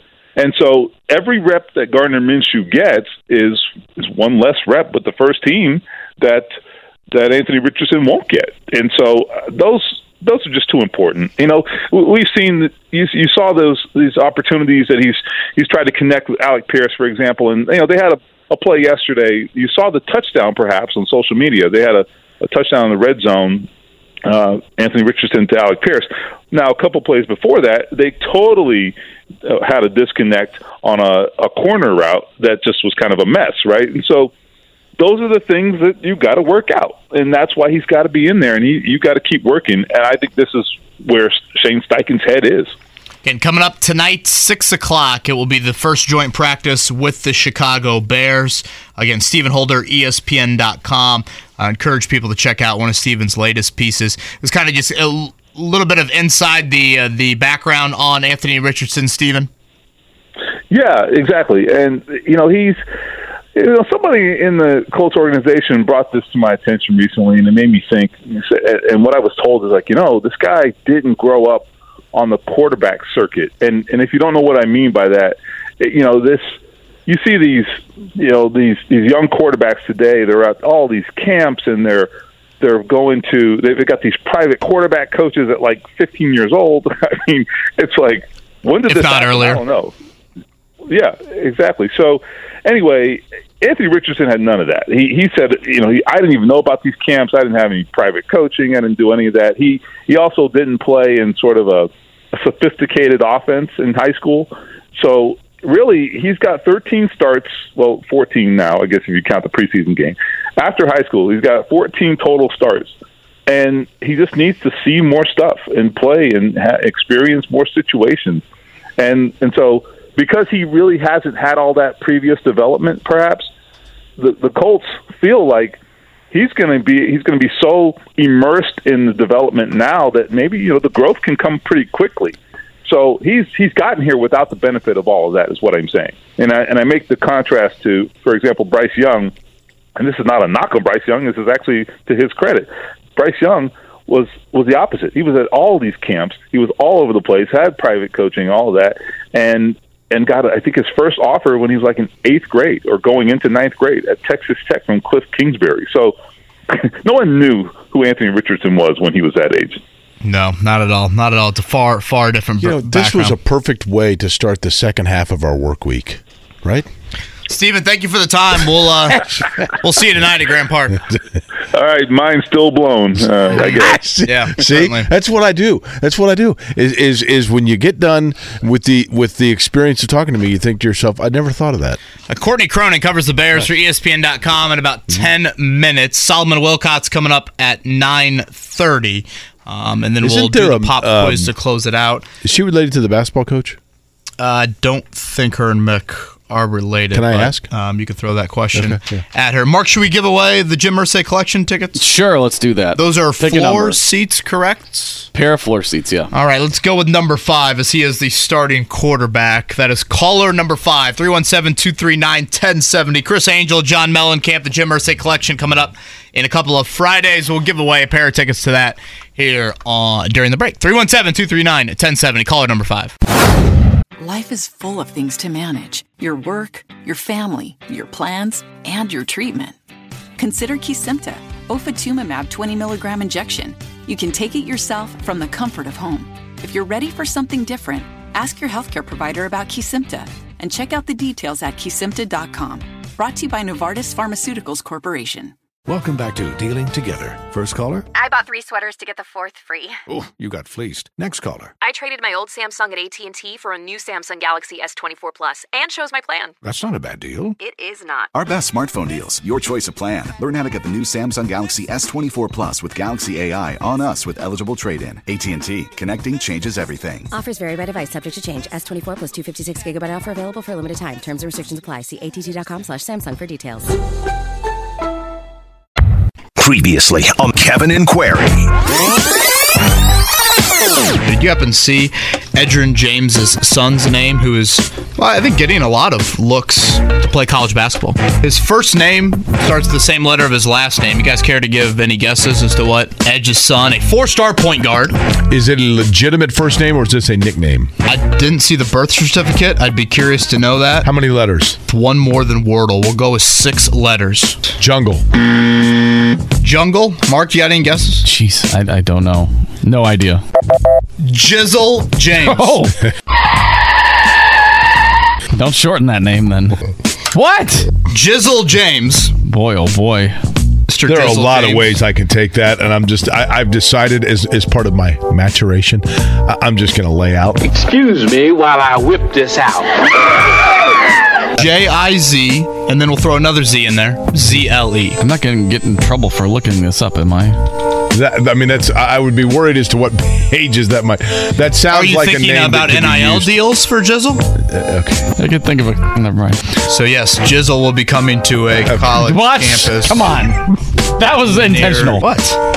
I just said we're struggling with okay. names, and I don't think that will make our name list. I don't think I'm Jizzle alone has a great, a great ring okay. to it. I'm, I'm glad you didn't throw in like Ole Miss with the rest of the, the line there, but maybe part of South Carolina. No. My name is, my name is, my name is... Spoiler, we didn't go with Jizzle Bowen. Max has a little different ring to it than Jizzle. Jizzle James, Where right? did he end up playing? Is it Cincinnati? For some reason, I think I was where he ended up. Hey, Courtney. Going. Uh, Courtney Cronin, E S P N dot com, going to join us here in just a second. Um, I guess we failed to mention this on the Jonathan Taylor front, and Wes was texting me about how confusing this situation is. Jake, we said during the show yesterday, at that point, Jonathan Taylor had yet to show up to practice. He never did. Um, it just seems a bit fishy and odd to me that Jonathan Taylor is the only Colts injured player that is supposedly at Grand Park that was not at practice. Yeah, I mean, I... Especially considering, I mean, wasn't it... Like, this story continues to get sands to the hourglass. Wasn't it kind of insinuated he was going to be back, and it's like, I'm not sure, you know. I mean, he was here, but not at practice, and uh, yeah, it, very, very odd uh, to me. All right, let's head to the Payless Slickers hotline. You see her all over E S P N. Um, she's doing an outstanding job in her variety of roles with the network. She's also a graduate of Indiana University. She is Courtney Cronin, and I believe she's going to call Westfield, Indiana home for the next couple of days. Courtney, always great to hear from you. Good morning. Good morning, guys. How are you? We're doing well. Um, I asked Mark Dykton, who's a diehard Bears fan, our producer, this question uh, earlier in the show, so I'll ask it to you. Where are the Bears good and where are they bad? A K A, like, what should Colts fans be looking for here in the next couple days? Well, I think what you saw from the preseason game, and yes, I know Justin Fields, three for three, one twenty-nine yard stat line is, is pretty deceiving because two of those passes came from behind the line of scrimmage. But you're seeing the quarterback get the ball out faster. You're seeing the short game, the screens, the slants, the quick outs, all of those things that just didn't exist in the Bears offense or exist to a point where it was functional last year. That's where they're making their hay in training camp. And it doesn't look pretty every day. We've had a lot of days where the two-minute drill is, you know, a lot of situations that don't work out for the offense, and they end up leaving the field having not scored and having to go back to the drawing board to figure out what they did wrong. But offensively, watching the strides this team has made, it's pretty it's pretty remarkable to go from where we were three hundred sixty-five days ago with a receiving core that was just, you know, a mishmash conglomerate of guys that didn't really have defined roles to what Justin Fields now has surrounding him. So that's certainly a strength of this team, and You know, defensively, the eight sacks that they had in the preseason game, I know a lot of those were against backups, but they're rushing the passer better than they were a year ago. I mean, seriously, this team was a three and fourteen team by design last year. Nobody will say that they actually were, like, competitive in games because they weren't supposed to be. They were trying to get the number one overall pick. They did. And all the moves they've made this offseason have helped them get better in a number of areas. But I still think, you know, some of the injuries that they have right now at the linebacker position, not having Tremaine Edmonds out there and seeing how this secondary is coming together. There's a battle over at the cornerback, uh, the C B two spot. I just wrote about it at E S P N dot com.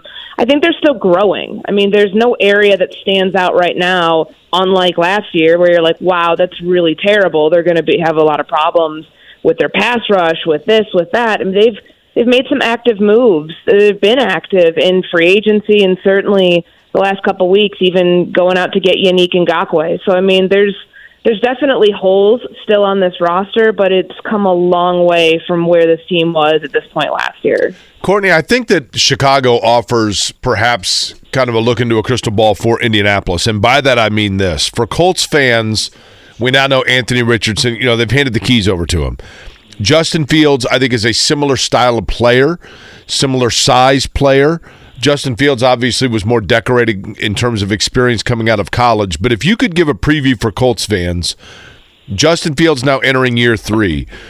At what point did you see on field where it was very clear that things were starting to come together for him and where you started to feel the confidence that, yes, in fact, this was going to be the guy? Or is Chicago still navigating that with him?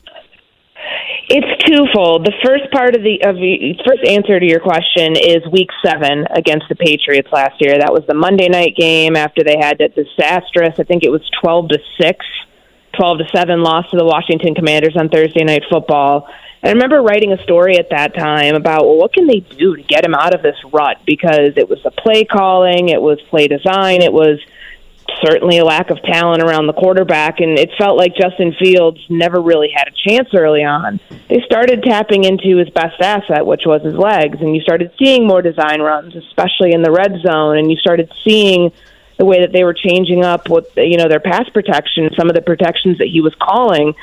And when they were playing, he had to play last year with one hand tied behind his back. That's exactly what he was set up to do. And I think he did remarkably well of that, second all-time for a quarterback in terms of rushing yards in a season. Like, the passing game wasn't there, but it wasn't supposed to be because they just didn't have viable talent out there to help him grow as a passer, and the pass protection was leaky too. So I think that you can you saw moments where, hey, if they add this, this element of the game will be better and easier for Justin Fields. If they can fix this, a lot more things will come together. That's probably what the Colts are going to end up having to do this year with Anthony Richardson, knowing that, I mean, you guys, I don't know if you guys call it a rebuild or what you call it, but when you're in position to draft a quarterback, and especially a rookie with such a high ceiling, but somebody who lacks the experience like Anthony Richardson, there's going to be lumps that come with that. I mean, I'm, I was a little surprised to see Shane Steichen announce him as a starter yesterday. I really thought that they were going to let this thing go on, but it also makes sense to stop the quarterback competition where it is so you can then tailor the offense to Anthony Richardson and expect that there will be those rookie lumps that he's going to probably have to take quite a few of, but you can at least start the growing process there. And I you think could that's also, what the Bears did last year. Yeah, I agree with that. In addition to that, as, as I was saying, and I think I wanted you to kind of shed light on whether or not you saw this with Justin Fields, and that is that defenses eventually learn to adjust. I mean, they see quarterback on film. They come out with new looks. Quarterback then has to go through kind of a reinvention again. And so you might as well start that as early as possible, right? And I would imagine that Fields, you know, some twenty-plus games now in, as you just talked about, they had to kind of reinvent some things, right? Yeah, they did. And you know, going back to his rookie year, I mean, again, there's a reason there's a completely different front office and coaching staff because they didn't handle that well with him as a rookie. I understand that they had this pseudo quarterback competition and it made no sense. I think that the Colts have been approaching it the right way where you, you drafted this guy fourth overall because you expect him to be your franchise quarterback one day. You're going to give him every opportunity to do that. And like what they did with Fields last year, I mean, they had a lot of undoing that they had to do before they could get him ready to play. They had to change his footwork. They had to change his throwing mechanics. They had to, you know, this offense is predicated on rhythm and timing. There was a lot of learning that he had to overcome first in order to master this offense on a very surface level. And now what you're seeing in year two is he can go deeper in the playbook. He can go deeper in the concepts. They can add more shifts and motions pre-snap to help him become a better quarterback. And that's probably the the route that the Colts are going to have to take with a new head coach, a new play caller for Anthony Richardson, a new quarterback in Anthony Richardson, and seeing what strides they can make in year one to find those signs of growth to show you it's on the right track so at this time next year it looks different. She's Courtney Cronin. You hear, you see her all over E S P N, and I've told her this several times, and she's very gracious with her time to speak to my class each year at I U. Um, she's a huge reason why I thought, you know what, multi-platform journalism, that's the career path Courtney Cronin has carved out. I think that is what works in today's media climate, so let's create a class about that. So, Courtney, thank you uh, for the time that you give uh, to I U students each spring. And I guess I'll toss this in there for a little Bloomington bit. Uh, the Bears have a bye week. You go back to Bloomington, you've got two bars to stop at, you've got one restaurant to stop at. What are the two bars, and what's the one restaurant? So they have the week, I want to say it's week thirteen bye again this year, which at that point, ooh, that's late. You know, you're just crashing and burning into the finish line. It's December, you're exhausted. I'm more of like a week nine bye type of girl, so I could get a football game in, but... Mm-hmm.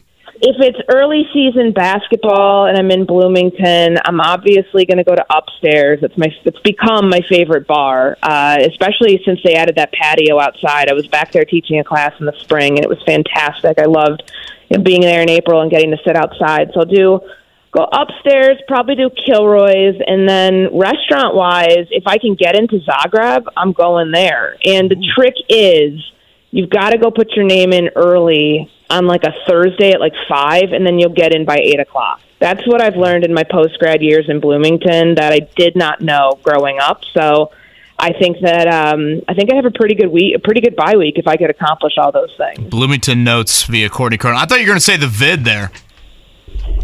I was never a vid gal. I'm not hipster enough. I mean, I'm not even on the spectrum when it comes to that. I just, I don't know. I'm, I'm, I'm people are probably like, why aren't you saying Knicks? You're the worst alum ever. I'm sorry. Knicks is not my favorite spot in Bloomington, and it's not like a, that's not a secret. Like, I think I've been pretty vocal about that, but it's still a great establishment. It's just not one that's going to be at the top of my list. It's funny to me because when I went to I U, like, and, and I realized I went there in a different era than you guys, but when I went to I U, no one went to Knicks. Knicks is where, like, the yeah, old same. alumni went.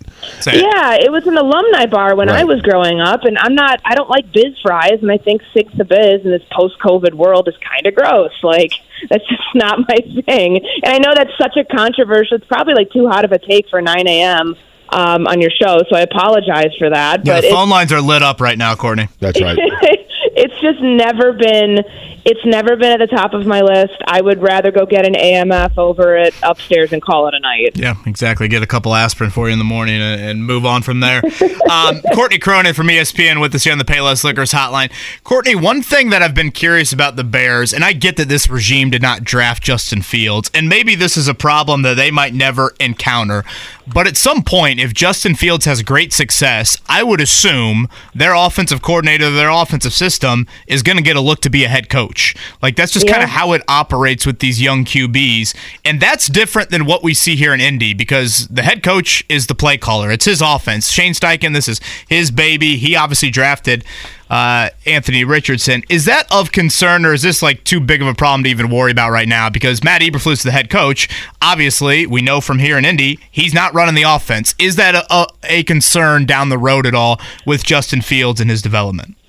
If if it works out, I mean, it's the, I guess it's the, the, the what it's the consequence for success when sure. you have a. It's a good problem to have. Who, It is, and I even remember last year, not that he had any formal interviews, but Luke Getze's name was coming up, you know, when they were having success, even though they were losing games when they went ten straight. It was the New England game, it was the Dallas game, Detroit, Miami, where you saw the quarterback, despite a lot of really negative circumstances with the personnel around him, make hay and keep these games competitive. Of course, the play caller is going to get a lot of credit for that because he's drawing up what the quarterback is set out to do.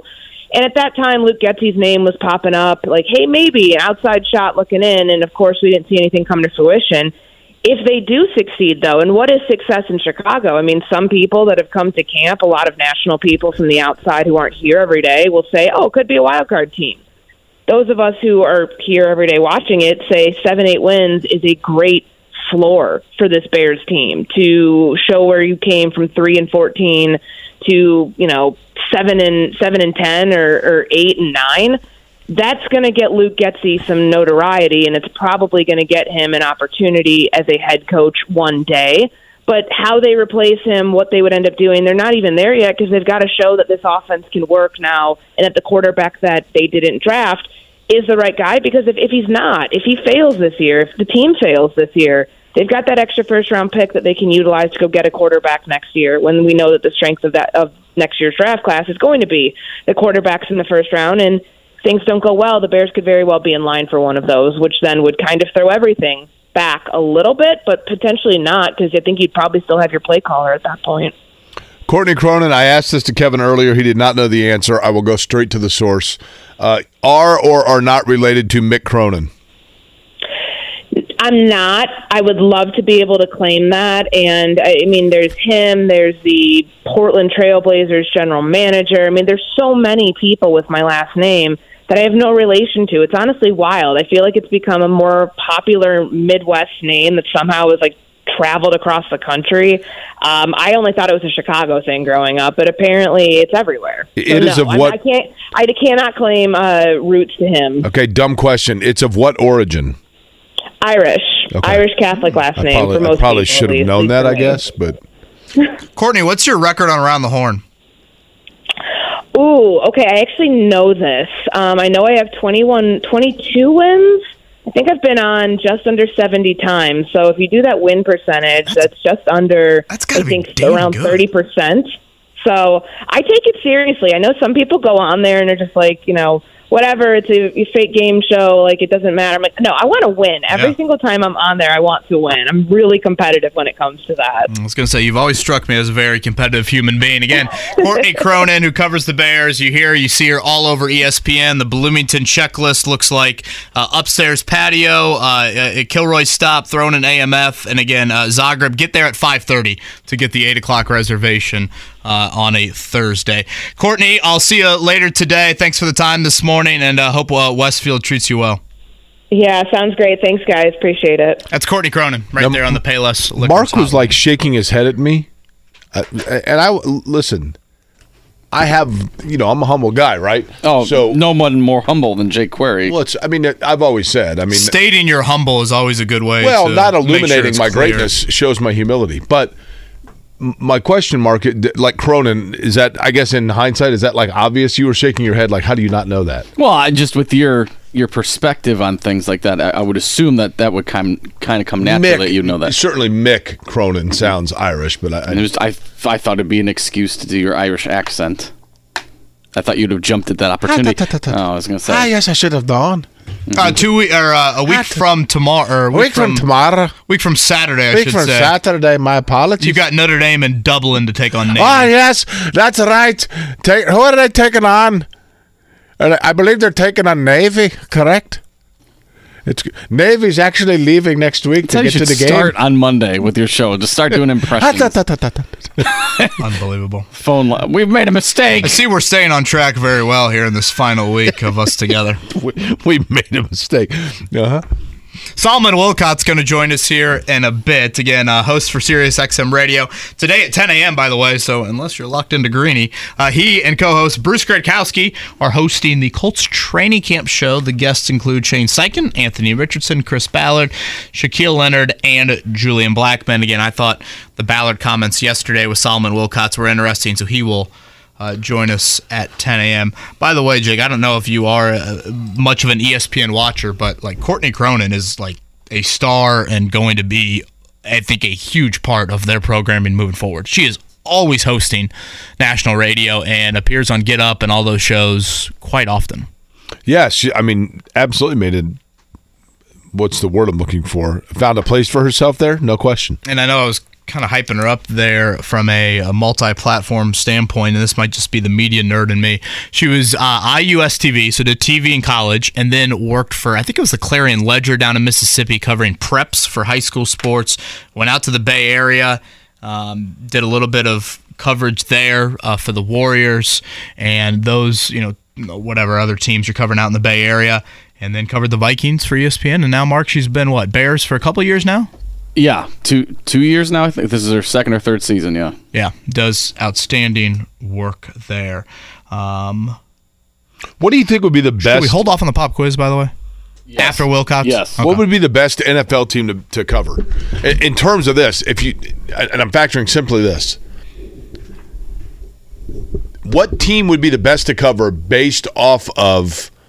Um, being self being greedy and the places that you get to go. In other words, like, I'm not going by how good your team is, but based on the places that within the division you get to travel to, and the drama of the fact that there would always be something that's of national interest about your team, not uh, not accounting for wins. Hmm. How about this? How about Denver Broncos? Get to hang out in Denver. You get yeah. to go to Las Vegas. I was going to say the Chargers when they were in San Diego. Boy, yeah, that would have been my you choice. You live in San Diego. Mm-hmm. You get to go to Denver, Kansas City, and I guess Vegas. I guess it would have been Oakland back then. I think that would be pretty good. I would think Arizona. I mean, like, what's Kyler the best? Murray's kind of a drama. You're living in a warm-weather climate, but you get to go to Seattle, L A. What's the best sports time zone for viewing? Is it the Central time zone? Oh, I think it's the Central. So that means you're getting noon N F L. Mountain? You're getting noon, three thirty, and like seven thirty. But N B A games and college games starting at six, is Here's that a little thing. too early for you? Some do that, but for the most part, it's, I mean, I guess you avoid like Purdue at Minnesota and I U at Iowa starting yeah, at nine. Yeah, but basketball ten. Games, it's usually seven p.m. When I was still. a kid growing up, I always thought that people on the West Coast were like super snooty and stuck up because they didn't care about anything but the West Coast. And then when you go out there, like when I go out for IndyCar events on the West Coast, you realize it's not that you don't care. It's it's the fact that by the time you get back to your hotel room or whatever and it's seven o'clock, everything's done. I mean, you're like, well, wait a minute. Like if you work in L A. It's too early. If you work in L A and you get off work at five, it takes forty-five minutes to get home. It's five forty-five and you sit down, you get a bite to eat or whatever, and now it's seven thirty. You literally are turning on the television as the... And Jimmy Kimmel's on. Correct. I mean, you, honestly, like... You would oversleep the entire N F L slate. I mean, can you imagine? Yeah, like on a Sunday... Now, my buddy that... that so nine a.m., right? My buddy that's a sports director in Honolulu said it's the greatest job ever because... Literally, he wakes up at like one o'clock in the afternoon, and every day's events that they're talking about on the mainland's already done. There's no, like, last-minute cramming or anything. So you're it's just crazy. recapping everything? Yeah. It's just a recap. Uh, we will do that. Coming up with Solomon Wilcots, again, N F L, Sirius X M here in a few. We will postpone the pop quiz to close out today's show. Uh, let's do a morning checkdown.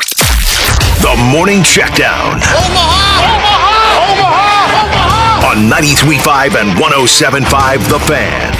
All right, we said it there with Courtney Cronin. Tonight at six o'clock, the joint practice number one for the Indianapolis Colts. The big news item from yesterday, though, Mark, and if you want to cue up an Anthony Richardson clip, um, Hey will be the starter for the Colts in twenty twenty-three. Shane Steichen made that news official to Richardson and Gardner Minshew on Monday and then announced it Uh, to the public yesterday after their final Colts versus Colts practice of camp. That means Richardson will get the starting reps in this kind of critical period of August.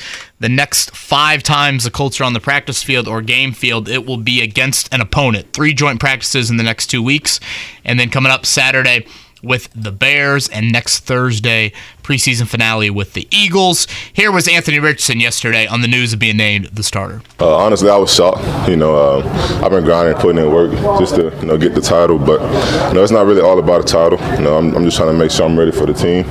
You know, despite, you know, being labeled as Q B one, you know, I still got other guys in the room helping me, you know, get to that standard. So I'm forever thankful for them. You know, I appreciate them, and I'm glad, you know, I did get the nod, and, you know, I do have the, the trust in, the, in everybody in the building to think that I am Q B one. Jake, I followed up with him and said, Anthony, you said you were shocked. Can you explain a little bit more? And he said the shocking aspect was just hearing the words out loud. Not necessarily the timing right. or the actual Not the decision. News, but right. It was the absorption of it. Again, for a guy that five years ago or less than that wasn't even his high school quarterback, for him to hear that he is the starting quarterback of an N F L team and hear that publicly, um, that obviously had quite the impact on it's him. It's like a dream coming true. You're sure. hearing, you, I probably dream of hearing that, and then you hear it and you're like, wow, this is reality. This is mm-hmm. actually happening. And he's just twenty-one years old. Uh, Major League Baseball yesterday, really the easiest way to say it. Saint Louis Cardinals won, and then other teams of the Midwest that you would care about all lost yesterday, although the White Sox beat the Cubs, so I guess if you're a White Sox fan, that would count. Mm. Indianapolis all Indians. Three of you should be thrilled. A lot to root for this year for the White Sox. I, I'm going to be at the White Sox game uh, Wednesday, a week from today. Good food there. So, you know. It, it is fun. It's fun. It's like two and a half hour drive up. Yeah, we we go every summer. One businessman special game. That's what we're doing a week from today.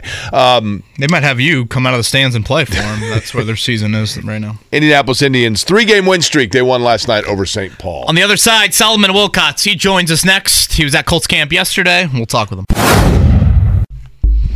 All right. Life is full of things to manage: your work, your family, your plans, and your treatment. Consider Kesimpta. Ofatumumab twenty milligram injection. You can take it yourself from the comfort of home. If you're ready for something different, ask your healthcare provider about Kesimpta and check out the details at Kesimpta dot com. Brought to you by Novartis Pharmaceuticals Corporation. Welcome back to Dealing Together. First caller? I bought three sweaters to get the fourth free. Oh, you got fleeced. Next caller? I traded my old Samsung at A T and T for a new Samsung Galaxy S twenty-four Plus and chose my plan. That's not a bad deal. It is not. Our best smartphone deals. Your choice of plan. Learn how to get the new Samsung Galaxy S twenty-four Plus with Galaxy A I on us with eligible trade-in. A T and T. Connecting changes everything. Offers vary by device. Subject to change. S twenty-four Plus two fifty-six gigabyte offer available for a limited time. Terms and restrictions apply. See A T T dot com slash Samsung for details. Former N F L defensive back Solomon Wilcots. He's going to join us here as host for Sirius X M N F L Radio. And in what, just about a half hour, you're going to hear him, Bruce Gradkowski, as they host the Colts Training Camp Show. Their guests will include Shane Steichen, Anthony Richardson, Chris Ballard, Shaq Leonard, and Julian Blackman. And Jake, I think they were in the tent right next to us yesterday, right? He, like I, an English literature major in college, by the way. And yes, uh, got a chance. I'm going to guess his grade's slightly better than the Jake Query transcript. That's probably accurate. Uh, he joins us now on the Payless Liquors Hotline. And Solomon, I guess first, you know, obviously thanks for joining us. And Kevin had mentioned you were out there yesterday. Give me your overall impressions, just, and maybe it was too early to tell through one session, but your overall assessments and impressions of certainly Anthony Richardson and the Colts. Oh, well, thanks, Kevin and Jake. Look, uh, it's a team that, as you well know, with the Jonathan Taylor sort of saga, it still lingers. But to be able to come out and name, you know, Anthony Richardson as their starting quarterback moving forward, you could say that um, the uh, the era has begun. And I think that is something that has breathed new life into the building, into the ownership, the general manager, the head coach. Shane Steichen came to really, um, I think, just breathe new life into this team. And you can't get that done unless you have a new quarterback. Over the last few years, they've gone with a more experienced, more veteran quarterback, pocket passer, right? You knew what you were going to get. And now they embark upon this new journey with a younger guy, a dynamic athlete in Anthony Richardson. Shane Steichen having done so and, and groomed quarterbacks that work with Justin Herbert, Jalen Hurts. So I, I just think that everyone's bracing for this excitement, whether you're the offense or defense. Everyone's looking forward to what Anthony Richardson is bringing to this football team. Solomon, I, I made this point earlier, and I want you, you would have a much more educated, uh, you know, analysis on this. So I want your opinion of it. So much has been made about the fact that Anthony Richardson only started thirteen games in college and that that's a detriment. And I understand that, and, and traditionally that would be the, a detriment indeed. But I was curious, is it possible, if you were an optimist, to say that that actually could be a benefit? Because it means that he has not been conditioned to, trained, or become habitual about the bigger windows that you have in college, the the the the you know, obviously the different pacing, and so therefore it is easier to learn new habits as opposed to having to break down the old ones. Is that naive and optimistic to say? It's very, it's highly optimistic, but I do believe two things can be true at the same time. I do believe that um, the number of reps that you need in college are definitely beneficial. But also you can and be ingrained into some things that and get comfortable in some ways that you're just not going to see some of those same things at the next level. Um, and at the end of the day, I think it's incumbent upon the team that you're going to be playing for at the next level to to mirror a lot of the things that you are accustomed to doing in college, that it fits your skill set, and that's exactly what Shane Steichen is bringing over. Even in talking to Julian Blackman yesterday, you know, just talking about defending the R P O action, run, pass, offense, he says it's impossible. As a former defensive player for myself, that's it, it's one of the most frustrating things when I'm watching N F L football and you see a Justin Fields and you see a Jalen Hurts. It's almost impossible to defend it because when you have that kind of athlete at the quarterback position, their job is to make you wrong. That's why it's an option play. If you defend the run, they're going to throw it. If you defend the pass, they're going to run it. I, I would say this, it's all, it all works so much better if you have Jonathan Taylor in the same backfield at the same time that you have an Anthony Richardson. I, I think it's vitally important to the success of this offense. Yeah, even watching that preseason game on Saturday, Solomon, you see those Buffalo defenders just freeze, just a little hesitant when, when Richardson did run some of the R P O zone yeah. read action, and it's been quite a while since the Colts quarterback has done that. Again, Solomon Wilcots with us here. You can hear that Sirius X M show coming up at ten a.m., uh, Colts training camp show here in a bit. I want to get to, because you kind of led us down that path with Jonathan Taylor. I know you caught up with Chris Ballard yesterday. We played some of that audio. Um, what were your impressions of what Chris Ballard had to say, Jonathan Taylor related, and the possibility of this reaching some sort of conclusion? I, I don't even, I would just say ending, and not necessarily a happy one, but some ending before the start of the season. And there was a deeper conversation even around the part uh, that you heard in terms of the soundbite. The deeper conversation was, you know, you've gone the last few years with these veteran quarterbacks, and now that you're going with a more inexperienced one, playing in a different style, how important is it that you have the team better around that young quarterback? And he said it's imperative.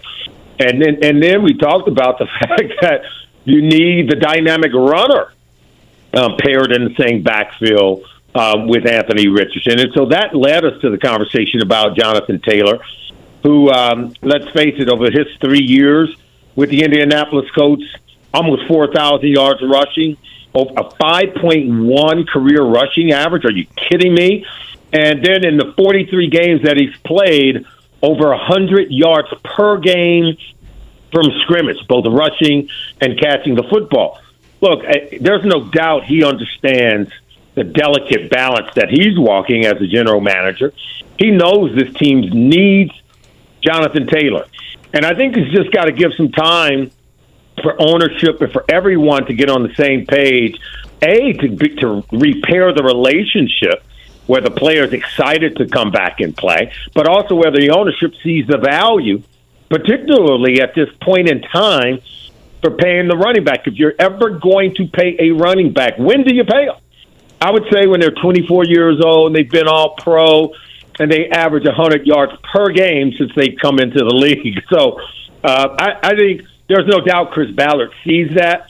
He's walking that delicate balance, and I think patience and a little bit of growth and understanding is what's required to get that done. If you had to guess, do you think he lines up next to Anthony Richardson week one, or do you think this trade request is real? No, I think the trade request is real. It always has been.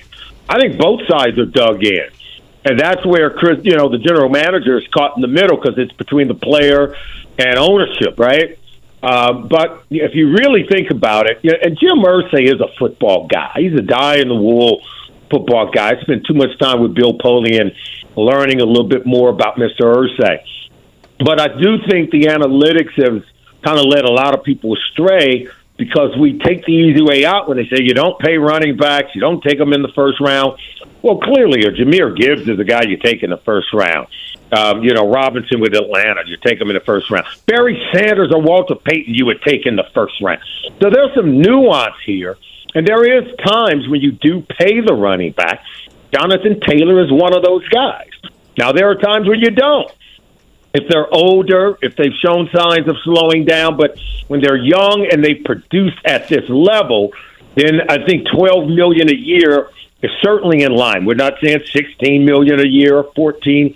Right, the number would be about twelve. So I, look, there's some nuance. There is a right number, but to draw a hard line and say we're not paying the running back, I, I think everyone would agree that that's not the proper approach.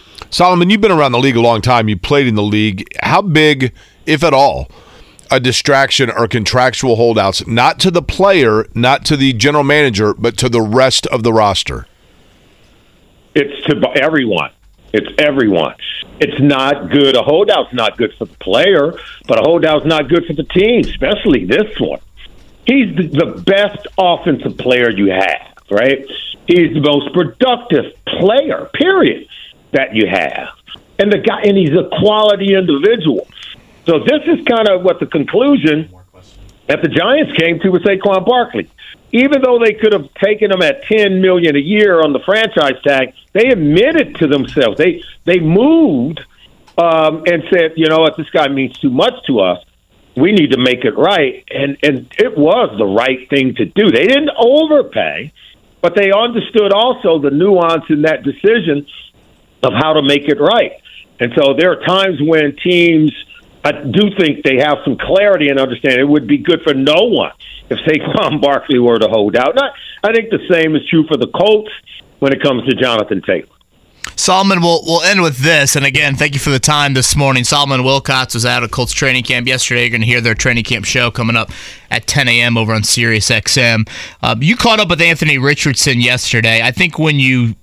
At least I was one of these people. When you see the combine happen, you get so caught up in the physical characteristics of him, you almost fail to get to know him as a person or, or kind of look into that aspect of him, how he's wired off the field, work ethic, those sorts of things.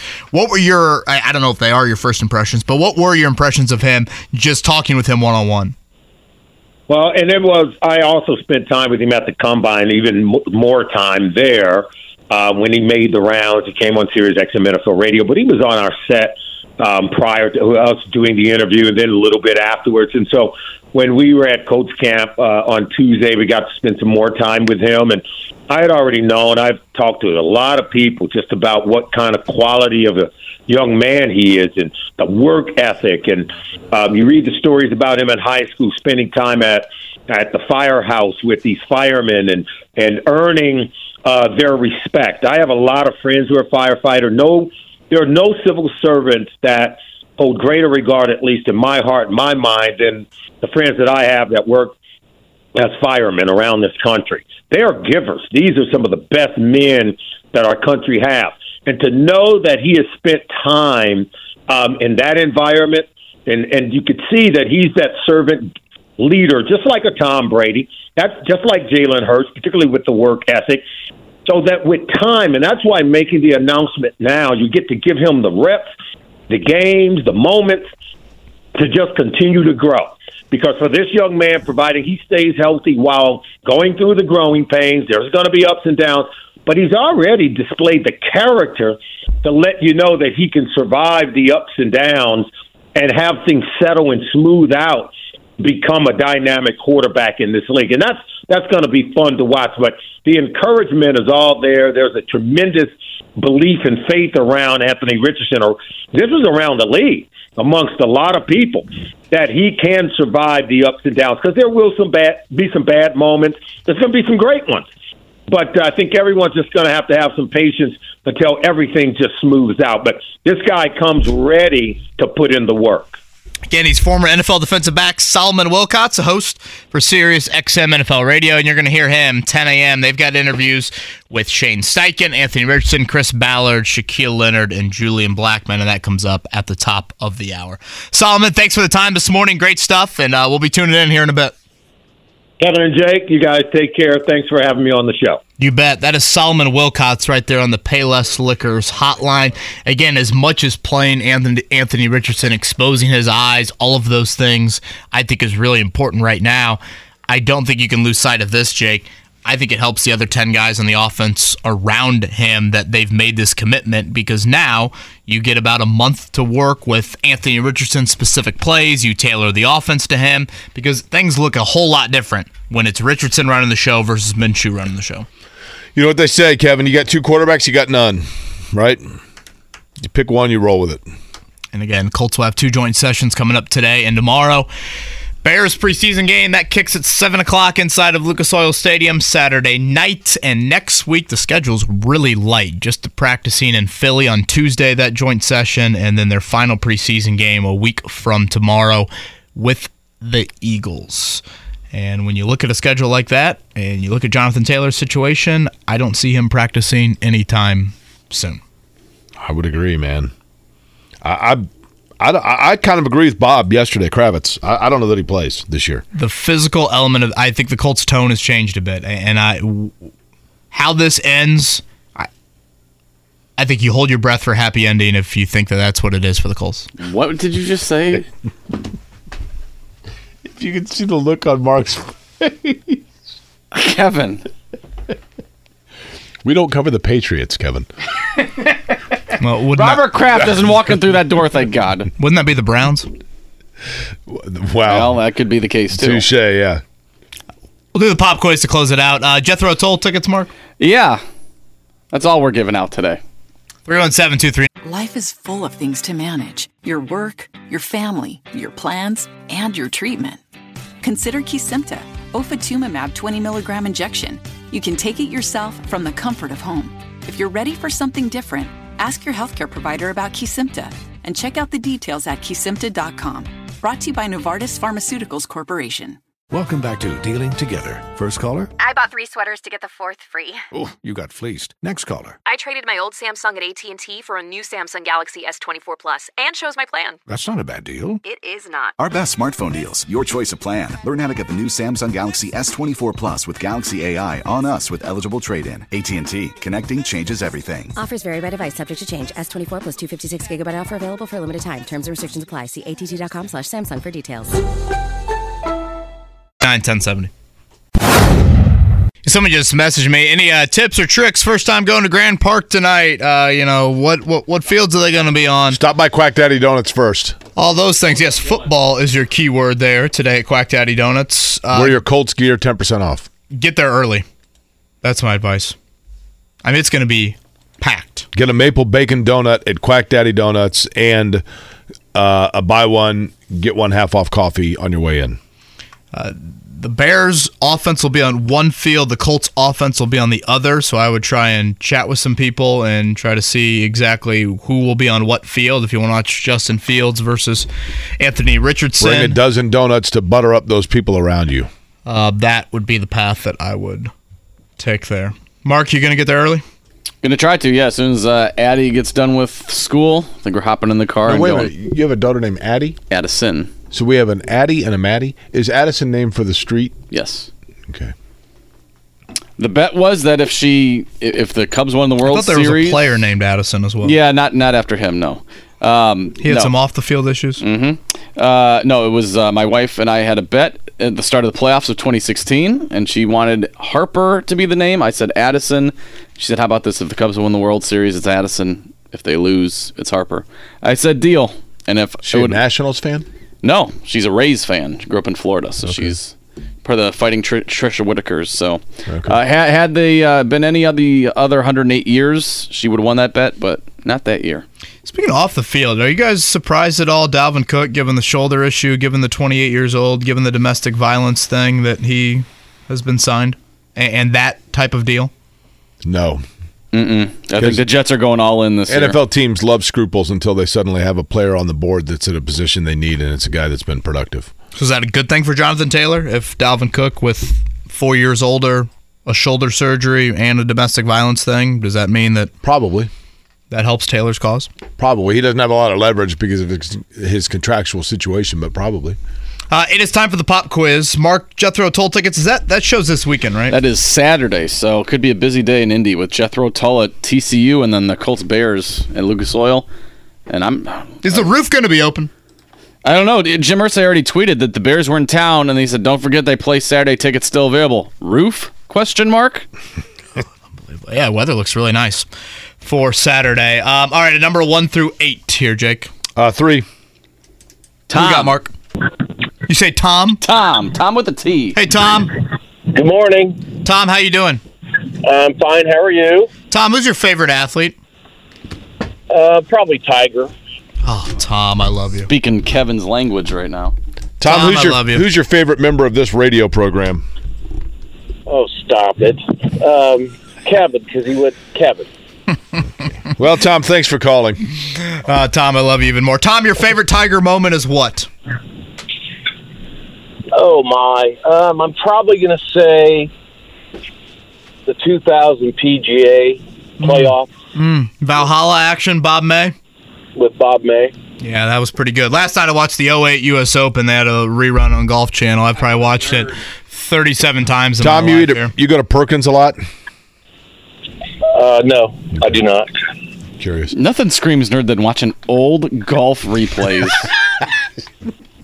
It was great, Tom. We, I honestly should have invited you over for that. Slapping uh, the couch? Yeah! This pop quiz is one of the shorter ones we've had. I think it's actually pretty doable. And and right now, Jake, Scotty's been humbled this week. So far, it, it, hasn't the quiz been nine of ten so oh, far yeah. through two yeah, days? You're right. Uh, we're kind of up against it, so go ahead and throw number one at Tom. All right, Tom, here you go. Question number one. The Colts host the Bears in preseason game number two Saturday at Lucas Oil. The Bears won their preseason opener, but who did the Bears beat last Saturday?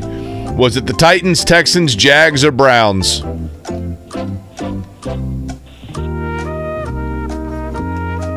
The show's over at ten, by the way. I think this guy's a great football coach, the coach of this team.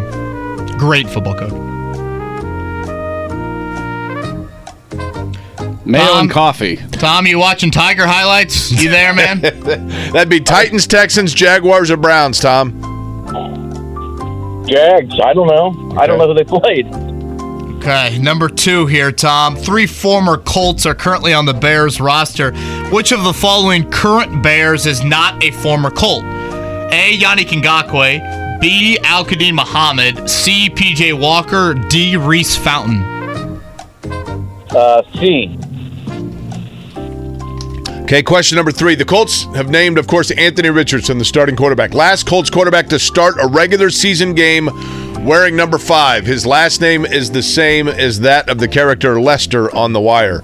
Brian Hoyer, Dan Orlovsky, Kerry Collins, or Josh Freeman? uh, Freeman? Did you watch The Wire? No. Lester Freeman's the best character on the show. I was watching All right. golf replays. Hell yeah, Tom. Oh, man. I can't wait to hang out with Tom. What are you doing this weekend, Tom? All right, number four here. Which of the following Major League Baseball teams enters play today with a sub five hundred record? And right now I'm not too happy with them. Uh, is it the Yankees, the Diamondbacks, the Guardians, or the Red Sox? Uh, the Diamondbacks. How dare you? Okay, last question. One year ago today, the Philadelphia Phillies became the ninth franchise in Major League history to record ten thousand regular season wins. They were last. They were the last franchise founded in the nineteenth century to reach the ten thousand win mark. Name the franchise that is currently the closest to reaching ten thousand wins. The Tigers, the Red Sox, the Yankees, or the Guardians? The most famous player in baseball history played for this franchise. Okay, uh, the Yankees, but how do you say this uh, quiz is doable? I, I I was expecting a little bit more. Well, I thought you were going to be Tiger two thousand, those Tom, first couple answers. Tom, you were off to a rough start when you missed the first question, which was, who is your favorite part of this show? Well, honesty is the best policy. Tom's out in the business of stroking egos here on this Wednesday morning. Fair here. enough. Fair um, enough. All right, Scotty, I guess you are back on top after that one there. Uh, was Josh Freeman the only one he got right? Yes. Uh, Josh Freeman is the only one that he was correct on. You blew it! In, in his defense, why in the world would he know that the Bears played the Tennessee Titans? I mean, I know, not, I, the I Bears don't even hand. remember the Titans. I think Doug Peterson's a good coach, but, boy, I think Mike Vrabel's a really good coach. Are we over? Are we just riding off the Titans too early? Yeah, I think the Titans actually have a chance. Just based on schedule, I think they have a chance to be decent. Uh, Al-Qadim Muhammad was the answer for question number two. Josh Freeman, indeed correct for question number three. The Cleveland Guardians for question number four. They are fifty-eight and sixty-two. And question number five, the Boston Red Sox at nine thousand eight hundred fifty-nine wins. Mark, will you tell Tom I'd love to hang out with him and talk Tiger Woods? You can do it on Friday, right? Back nine. We're going to be there after the show on Friday. Back nine golf outing. Uh, looking forward to that. We will do our show here in studio. eleven a.m., I believe, is the start time for that back nine golf outing. Uh, but Jimmy and James Boyd from noon to three, and then J M V from three to six. Uh, you and Jimmy Cook, is that right? Next week, Jake, from noon to three? That is correct. So that, that will be the correct. Start of Query. Look forward to that. And company. I don't think Tom will be part of your company, it sounds like. I really look forward to it. Both Jimmy and James, um, both those guys, being able to to work with and chat with both of them is going to be a lot of fun. So I look forward to it. Yeah, I've gotten to know James Good a bit here in the last year or so. Now he's been the Colts beat, and um, I enjoy his company. I wonder if it, in Romeoville, I know he's from the Chicago area. Is he a Cubs or White Sox guy? I don't know. I know he's a Fighting Illini product. Um, and he's a big fan of that. But, yeah, I don't, we haven't really talked baseball. You know, Illinois in the Big Ten, like of the state universities in the Big Ten, and I'm, obviously I'm talking the traditional Big Ten, not with, you know, obviously. And the Big Ten, by the way, I think is going to add Cal and Stanford. I'll throw that prediction at you. But um, Illinois is a really, really good school. I, Indiana's obviously good, Purdue's good, but but I think Illinois – certainly their engineering and math-like programs really strong. One of my favorite fandom moments was when Notre Dame beat Illinois at the R C A Dome in the second round of the oh three tournament. I was really exposed to the blue and orange faithful that day. That I L L I N I chant is quite loud and abundant. And the Illinois Assembly Hall is, is like, I think of it kind of like I think of Mackey when I was a kid. It was always really dark. Like, the lighting was not great, but it's a cool arena. Spaceship-looking thing? Yes, it does look like a spaceship. Not as much like Soldier Field, but it does look like a spaceship. You should get Bruce Weber on more in the fall, Mark. I enjoyed him as a it's guest great. When we had him on last year. Okay, just a reminder, six o'clock tonight. I'll be out there at Grand Park for joint practices each of the next two nights. Uh, again, the Colts and the Bears with those joint sessions. We will recap them and continue to look ahead to Saturday's lone preseason home game this year. Everybody enjoy the beautiful weather on this Wednesday. We'll talk to you tomorrow.